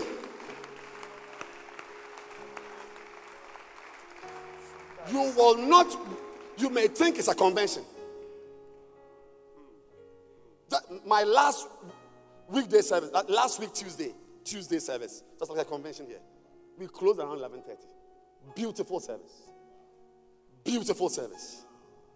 I preach on the maneuverability of a snake. The maneuverability of a snake. Full. There is a better version of what you are doing. There is a better, whatever, even me, as I stand with this conference, inshallah, next year, you will see a better version of this conference we having here. You wonder what were we thinking about that we had such a poor conference. Whatever you are doing, there's a better version. So in Second Corinthians 3:18, Paul is the one who introduces this. That whatever you are doing is the same marriage, but there are better versions. It's the same glory, but they are from glory to glory to glo- it's the same glory, but there are higher levels of the same glory. There are better versions of my teaching ministry. It is up to me to listen to the Makane Iron, to Makane Original. If I soak a lot of this, I soak more of this. Next year, you wonder, wow, is this Bishop Ogo? Who was preaching such a bogus preaching in the 2017 Art of Shepherding? That in 2018, his messages are so anointed. Yes. Why? Because there is a better version of you. There's a better version of you. May you discover it. May you find it. May you find it. I said, there is a better version of you. But you may die and never see it. You may die and never see it. Sit down. Number three. Number four. The number of people who attend fasting and prayer sessions. Your church, you call for 21 day fast. Eventually, by the 17th day, it's only you and your wife and your two children. The mess Tiafra. The see, it shows, it shows you how your members are prepared to sacrifice and their level of spirituality. You should note it. When you are fasting and you are meeting in the church in the evening to pray, the number of people in the room is a message to you. What type of church you have? Church members who cannot lay their stomachs down compared to those who come to color the atmosphere with their clothes on Sunday. It's a message to you. Fasting. We are doing clay fasting. When it's Sunday, 200. When we are fasting, 10 people are here. It's a reflection. It's a reflection.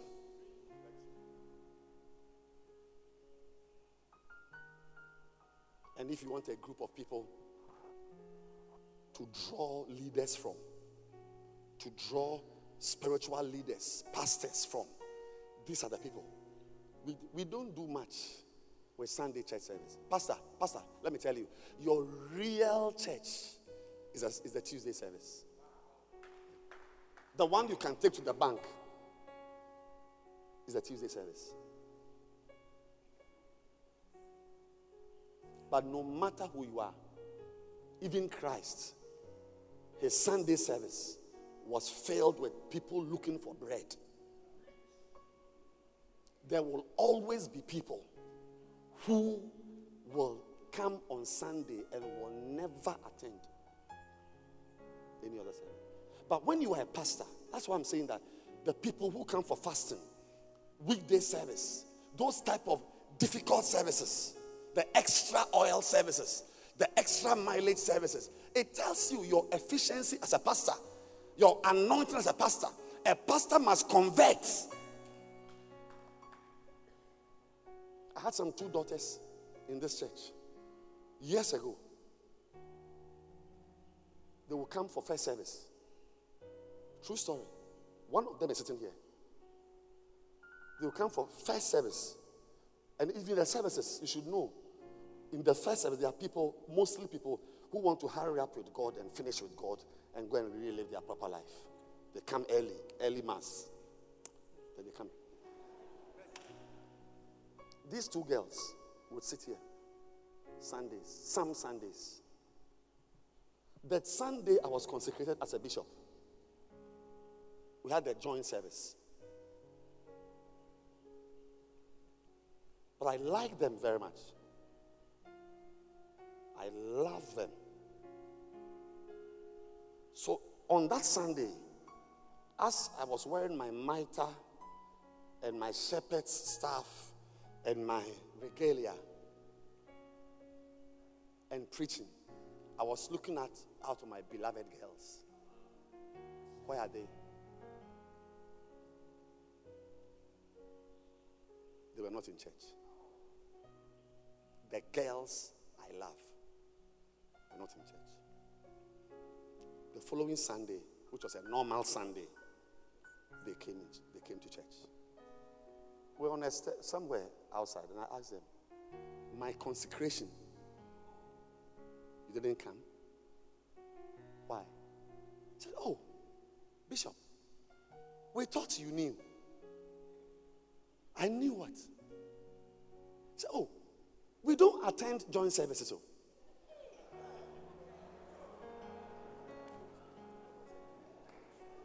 We don't attend joint services.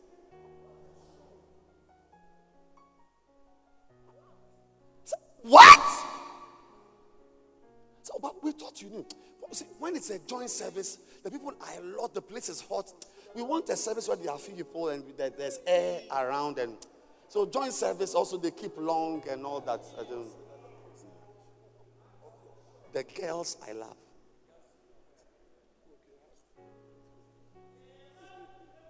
Today,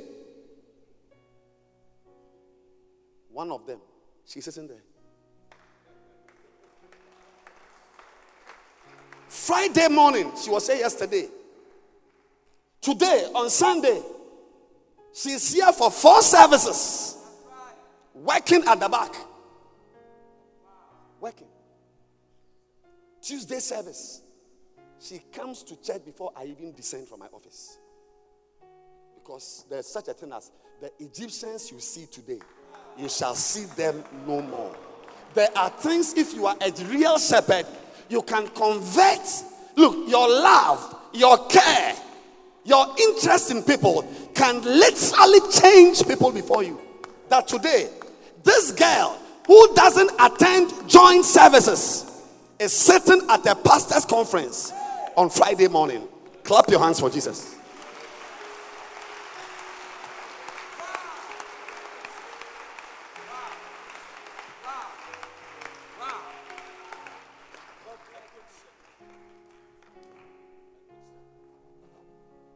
The number of people who come for conventions, you invite some prophet or some pastor, convention that the place is full. You see that, it shows those who like miracles. It's also a group. Because sometimes there's a crowd there, like Bishop Prince was teaching us yesterday, that there's a pull factor. Some people, unless they see miracles. Look, one of the best conventions I've ever had since I was born again 32 years ago through my wife was a teaching convention we had at Kolegono. Bishop Mutasono came teaching. Look, it was like milk. This type of miracle. But there's some people too, what they need is miracles. They are part of the church. So, so the number, if you have a convention, counts. You will suddenly realize that, hey, you better teach your members that they cannot follow Jesus Christ only for bread, but they must also follow him because of the word. That's why Peter said, I'm not going because I'm following you. John 6 68. I'm following you because of the word. Not everybody follows Jesus because of bread. There are people who follow Jesus because of the words.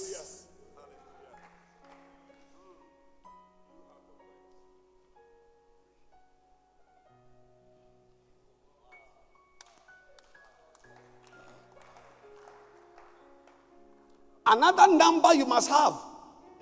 It's a sine qua non for a pastor. You cannot do without it. It's the number of people absent on the Sunday service. Sundays at each service. Absent. A pastor is not only interested in the 99 who are present, is also interested in the one who is not present. So, for a pastor, when he is number, numbering, his interest is not only on those who came, but he's also numbering on or counting because of the people who couldn't come. They are also of interest. In fact, they may even define the work on that Sunday.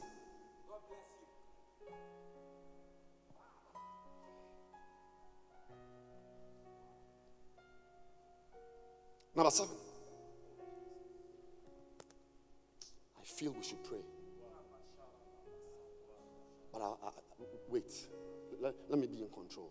I, I sense the number of people in the choir is a number. A pastor must have it. Have you seen it? Seven. Seven. When you go to a church,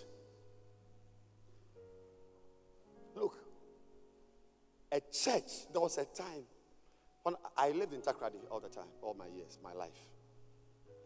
Then I moved to the medical school in Accra. That's what brought me to Accra. When I came to Accra, one day, I don't know, somebody invited me. I think there was a lady in my auntie's house in Labone who attended Action. At that time, they were at diplomatic shop, airport. So I went, I was a young boy. One night, sat in the church service, We were praying. Bishop sang, led some prayer time, Ola Williams, and then, then they called a choir. Voices of Triumph. With Quincy Dixon on the keyboard. Hey, as I sat there, I, I'd never heard them before. I mean, it was like I was in, I, I was, I was, I was lifted into an ethereal environment. Some, I was like, the, the music that filled the atmosphere. I said to myself, I will come here every Sunday.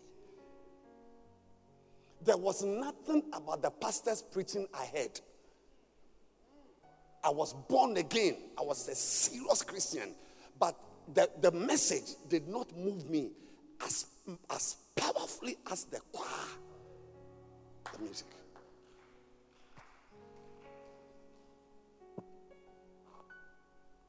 That is the reason why, if you are a pastor, the choir should be of interest to you. Yeah. Those who sing for me. Last night, when we left here, I was in the office with, with one of my singers.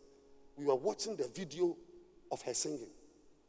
Last night, I, I, I forward, I rewind, I pause, forward. This is said this. I was giving marks 98%. This one, 45. This is what you did. This place, you shouldn't have done this. Eh? As we are here in the morning, you don't know what you have done in the office. the choir is a reflection. Something about a choir tells what, because there are some people, it is the music in the church. Say all things. I didn't hear you say all things. Yes, they fill the church with melody. They are like the flowers in the church. That's why, if you are a pastor, listen, I, I told my choir the other day, I said, I don't play the keyboard. When I was a child, I was playing the keyboard. And then my father died. And that ended a lot of things in my life. Oh, yes, I was playing the keyboard. But after nine years, everything changed. I don't sing. My voice is a little better than Reverend Michael's voice, but you know, it's a little better, but not very, just slightly better. You don't need to sing well, Pastor. You don't need to be a keyboardist. You should know music.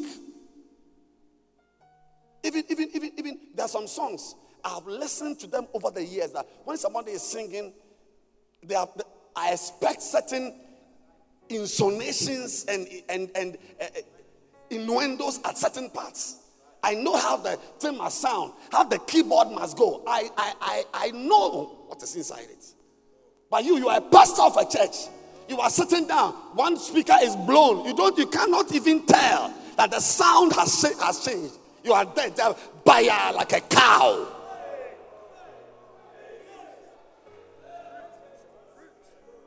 A speaker is blown, you can't even detect it. All your mind is on is the, the message. What message? The music is a message. Why? Because the songs that are sung are themselves preaching. Paul says, singing to yourselves in psalms, in hymns, and spiritual songs, speaking to yourselves. Speaking to yourselves. When somebody is singing, she is speaking. When the lady was playing the keyboard and singing, she was preaching.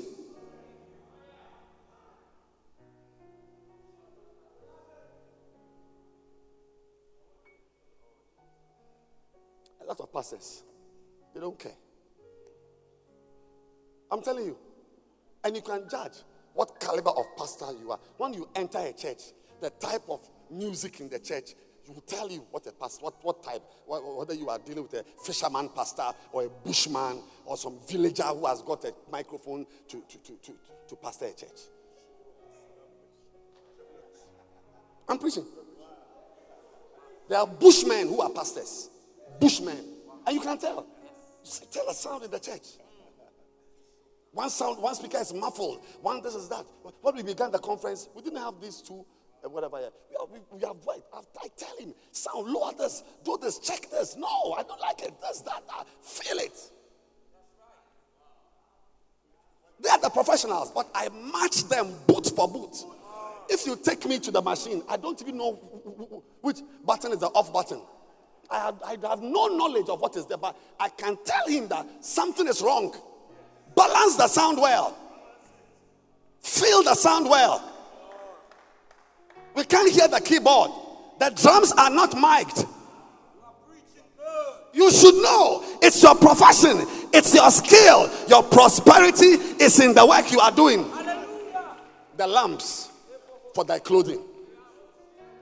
The lamps for thy clothing. The lamps for thy clothing. The degree to which you are covered or you are naked depends on the type of lamps you have. The lamps for thy clothing. And the goats are the price of a field.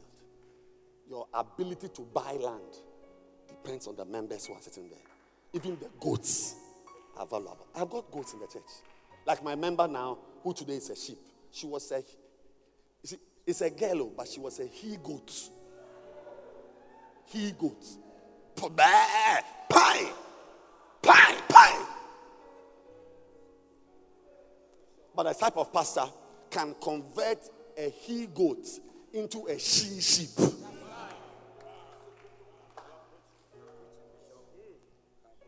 May something drop on you. May your pastoral credentials be enhanced. May your members call you the best shepherd they ever had.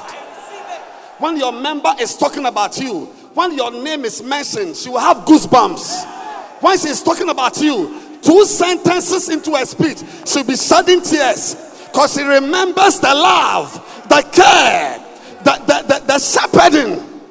She remembers how you have been patient.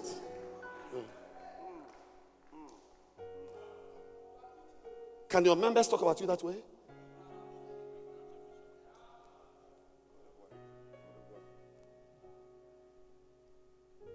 The lambs. I, I, told you, as for you and I, look, we couldn't become architects. Oh. we couldn't go to medical school. We, we, we couldn't pass maths well. But God, I don't know how and why.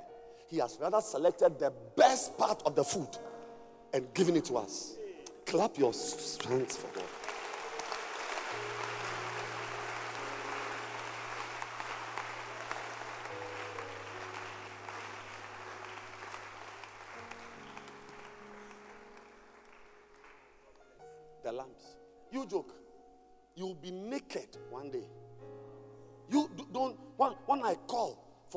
Shepherding Conference, so me call a year will break him.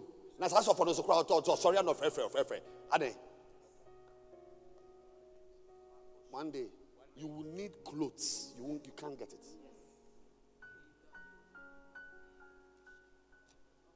I said we cannot be doctors. So we couldn't go to law school. We not all of us could chatter. Me, me even in school, I used to run away from the class. I, didn't see why a, a grown up should sit down and say debit and credit. A grown up.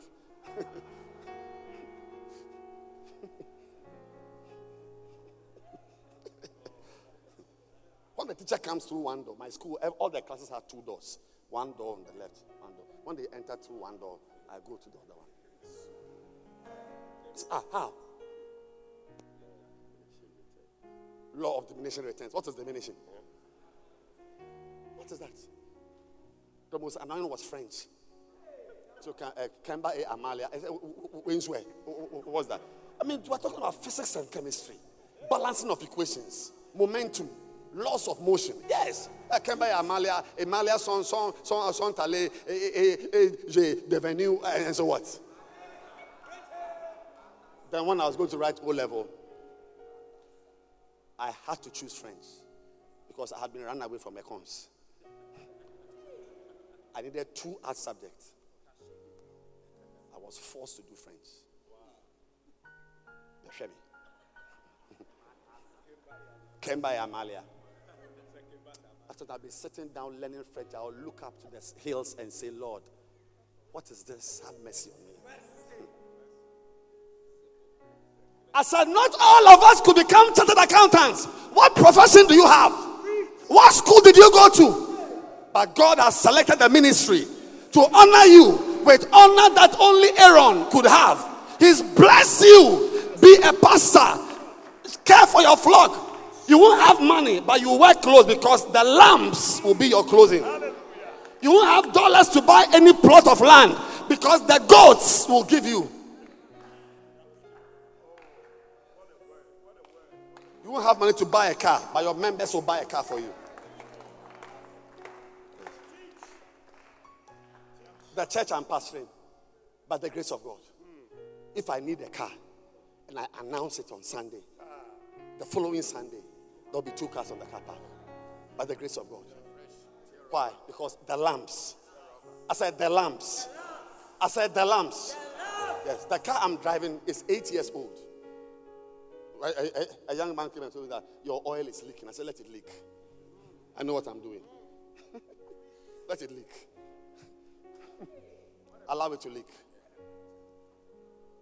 When you see me driving an old car, it's not because I don't know how I can organize a car. The lamps are there. Big lamps. The goats. Even a woman is a goat. A he goat. A woman is a he goat.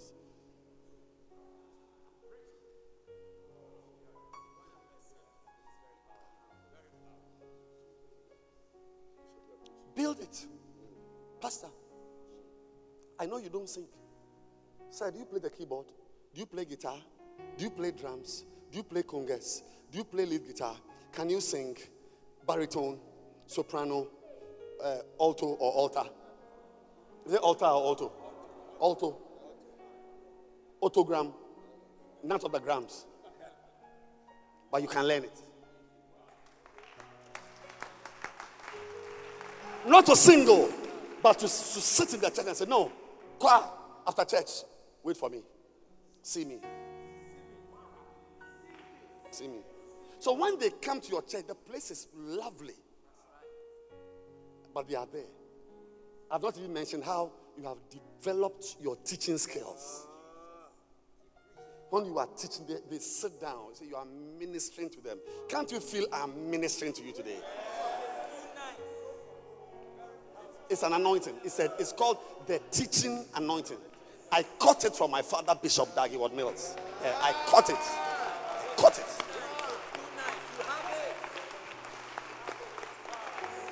Caught it. You sit there, don't catch it. Your preaching is like Valium. When you start preaching, you won't have lambs, you won't have goats. 27. Look at the, the next verse. Next verse. And thou shalt have goat's milk enough for your food. Goat's milk. It means if your food is banku, if your food is akple, if your food is yam, you have enough goat's milk to trade for your food.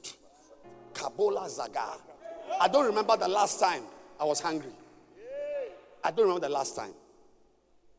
I don't remember the last time I was looking for food. I couldn't find food. No. I don't know. Wherever I am, there's somebody, there's somebody eh, in my life in the church. I can call her if I'm in South Africa that bring me fufu from Accra. She will pound it and bring it. Yes.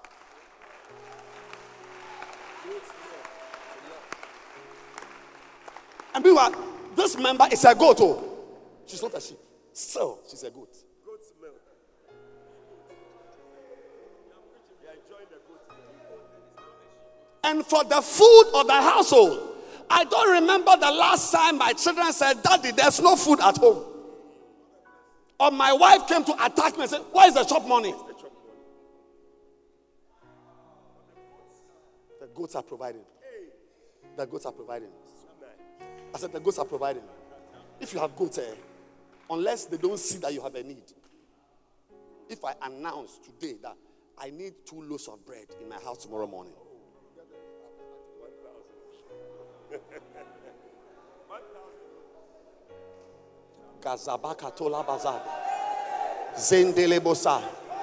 I just saw in the spirit that your ministry was changing colors. It's called beauty for ashes. I said it's called beauty for ashes. I said Beautiful ashes. I am prophesying to a church right now that no matter the level of dishonor and shame, gloom and doom, you are receiving beautiful ashes. The glory of the Lord. I said the glory of the Lord. Go and sing, arise and shine. Quickly, hurry up. Go, go up. Lift your hands and receive the glory of the Lord. The glory of the Lord. Your light has come. Out of suffering is your light. I said, Your light has come. I said, Your light has come. I said, Your light has come. I see the nations flowing. I said, I see the nations flowing. I see the nations flowing. Receive the glory of the Lord. The ministry that had no shine, that had no luster, the ministry that was not known, it shall be known. This is your season. This is your hour. I tell you that what was going down, what was shriveling, shall become luxuriant. What was brown shall become green. Arise.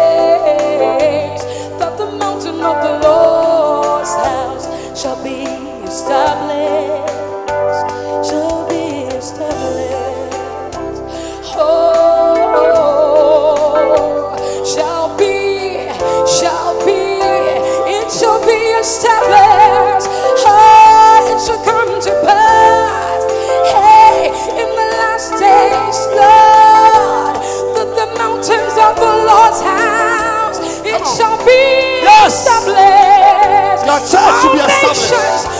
Your ministry shall be established. Come on. shall flow, shall flow, shall flow, shall flow. Come on. All nations. Lift your two hands. Stand to your feet and pray. Lord. It shall come. Lord, Hey, I want to arise. I must arise. Hey, Lift my ministry, Lord.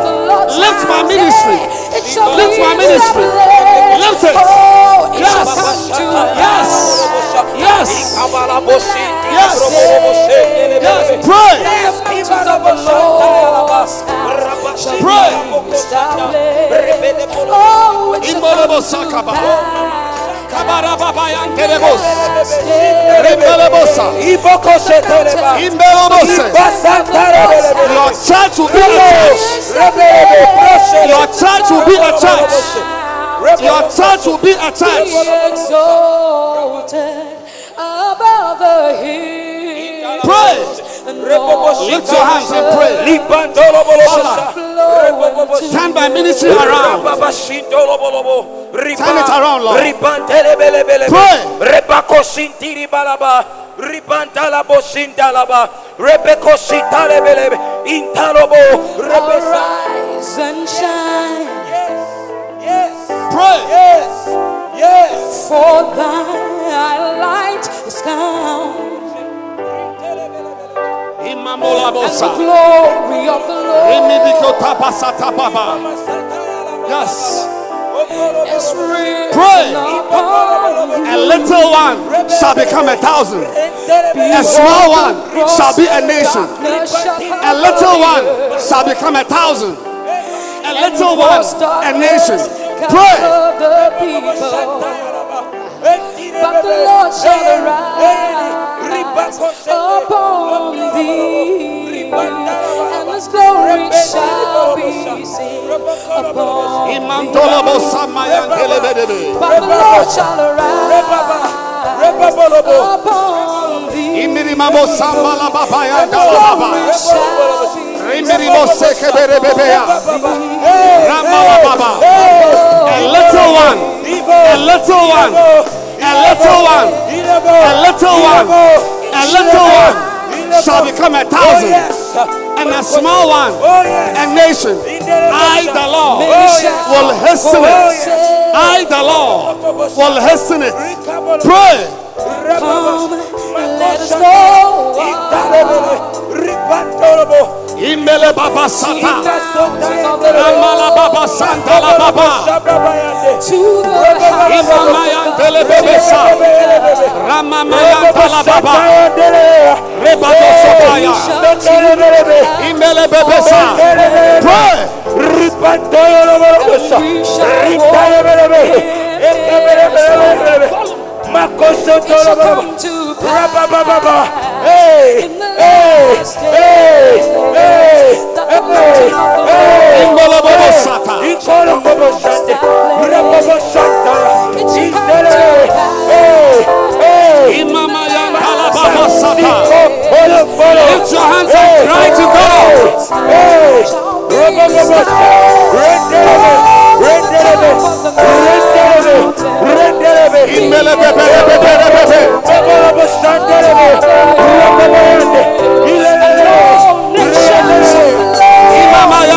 baba.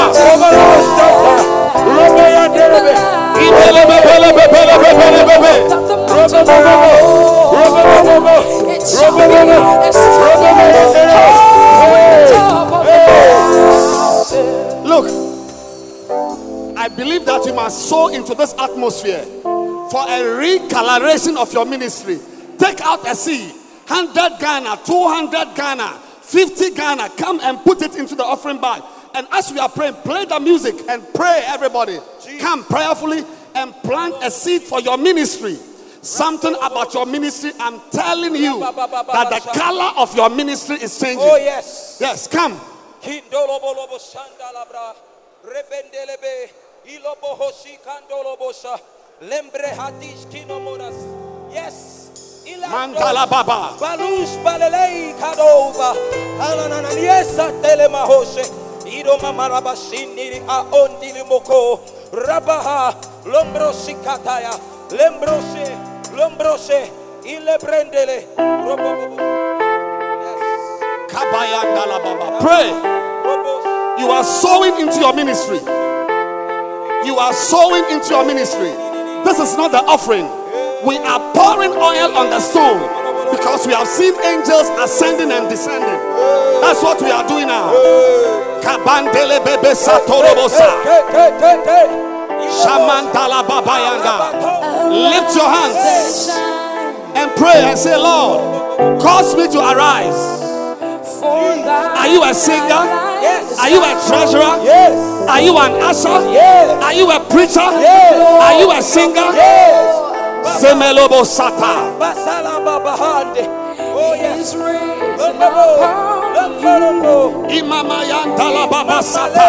Behold, the darkness shall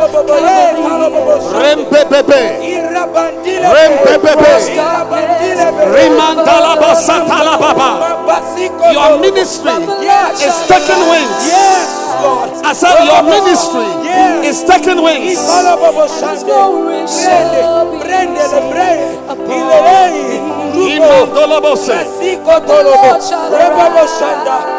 Something is happening Hey, here. hey, hey. Something is happening here. Hey, hey, hey, hey. Something is happening here. Take your time. Klombo, klombo, rimbe, rubolo, bafundo. Everybody lift your hands and now cry to God. Say, God, lift me up. Lift me up. Many shall go and say, Run this. Ah, yes. Imama yantala babasa. Let us go. Yes.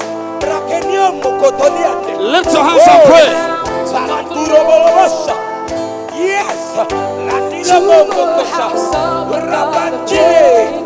katus. Balei. Yes. And we shall Hey. Don't stop praying. Don't stop praying. Ani and moko. we shall Hey. walk Reba baba in shanda baba. Yes. It shall come to pass. Your church will never be the same again. I said, Your church, your ministry will never be the same again. Maybe you don't you don't know why you are standing. Why you are standing is a miracle ground. Of the Lord What was not meant to happen happens here. Come on. bosa. shall be Rabba. established. Indolobolobo. Rebolobo Sunday. Pray. Rebele bebele bo. Clap your hands and pray. Clap your hands and pray. Rabataraba, and shine, is. The Lord shall arise upon thee. Yes, hey, His glory, His glory, His glory.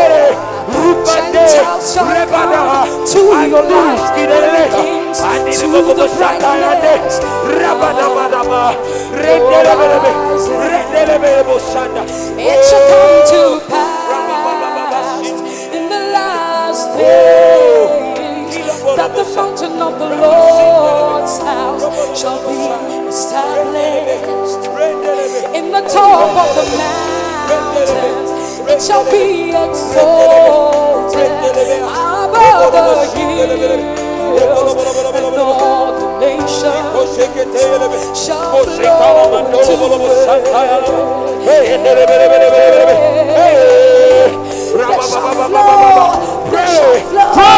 They shall flow. Pray. You pray. Pray.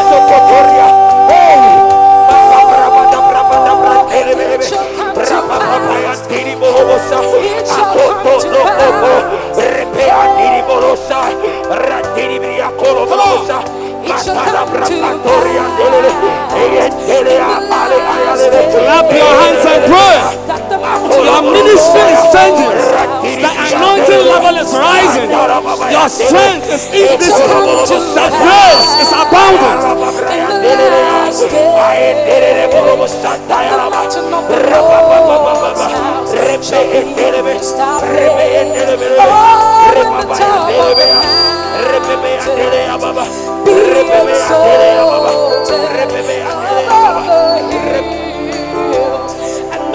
Imbelebosa, Imbelebosa, mountain of the Lord's house shall be established. Oh, in the top of the mountain, be exalted above the hills, and all nations shall Imatolobose. come to Imatolobose.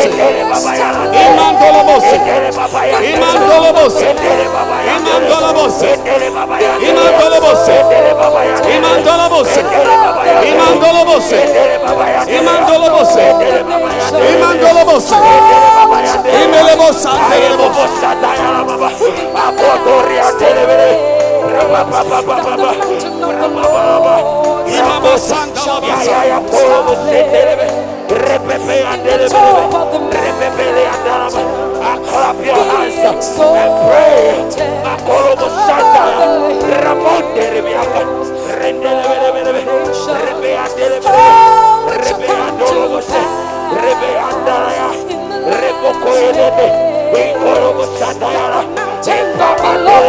It shall be established.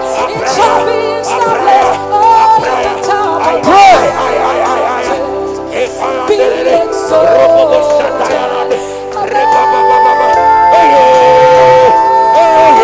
Nation shall flow into it. It shall come to. That the mountain of the Lord's house, it shall be established. Oh, the top of the mountain, be exalted. Gentiles shall flow, shall flow, shall flow, shall flow. It shall come to pass. in the last days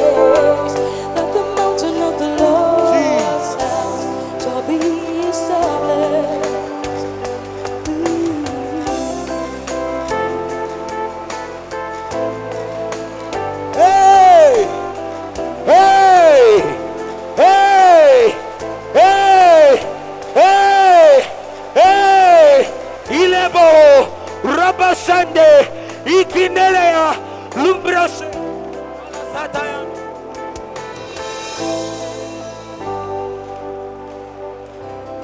Yes. Yes.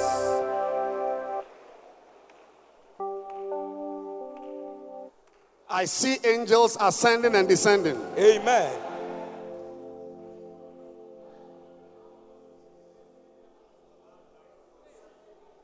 Jesus. There will be a difference between yesterday and tomorrow. Amen. I said there will be a difference between yesterday and tomorrow. Amen. Begin to hear comments being made about you. Amen. Is Saul also among the prophets? Is Reverend James also among the mega church pastors? Jesus. Yes. It's God's glory ministry also among the churches with branches. Yes. Receive a new testimony for your ministry. I receive it. Baloloho shandalabaha. Ilemoho koriandolobohos. We do the ministry with anointings, Yes. not appointings. We use anointings, Oh, not yes. appointings. Yes. Oh, yes, Lord. When they remove your title from you, will you be recognized? Oh, mera mama sindolobohos. Yes. Yes. Oh. Anoint us, Lord. Imagine that I am called Mr. Edwin Ogo. Will you still recognize me as anointed?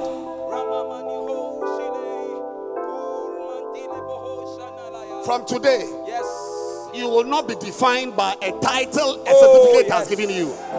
The anointing upon your life itself will speak. Amen. I said, the grace of God upon your life will speak. Amen. I said, the grace will speak. Amen. The anointing will speak. Amen. The wisdom will speak. Amen. I see you shooting forward with horses. Amen. Hey. Father, we thank you. We are honored. Yes. Indeed, we are honored. Oh, yes. We have chosen to dishonor ourselves, Mercy. but you've honored us. Yes, Lord. To make somebody like me a pastor Oh, yes. is the highest honor you can ever bestow Oh, on me. yes. I thank you Thank you. that you honored me. Clap your hands for Jesus. Thank you. Thank you. Thank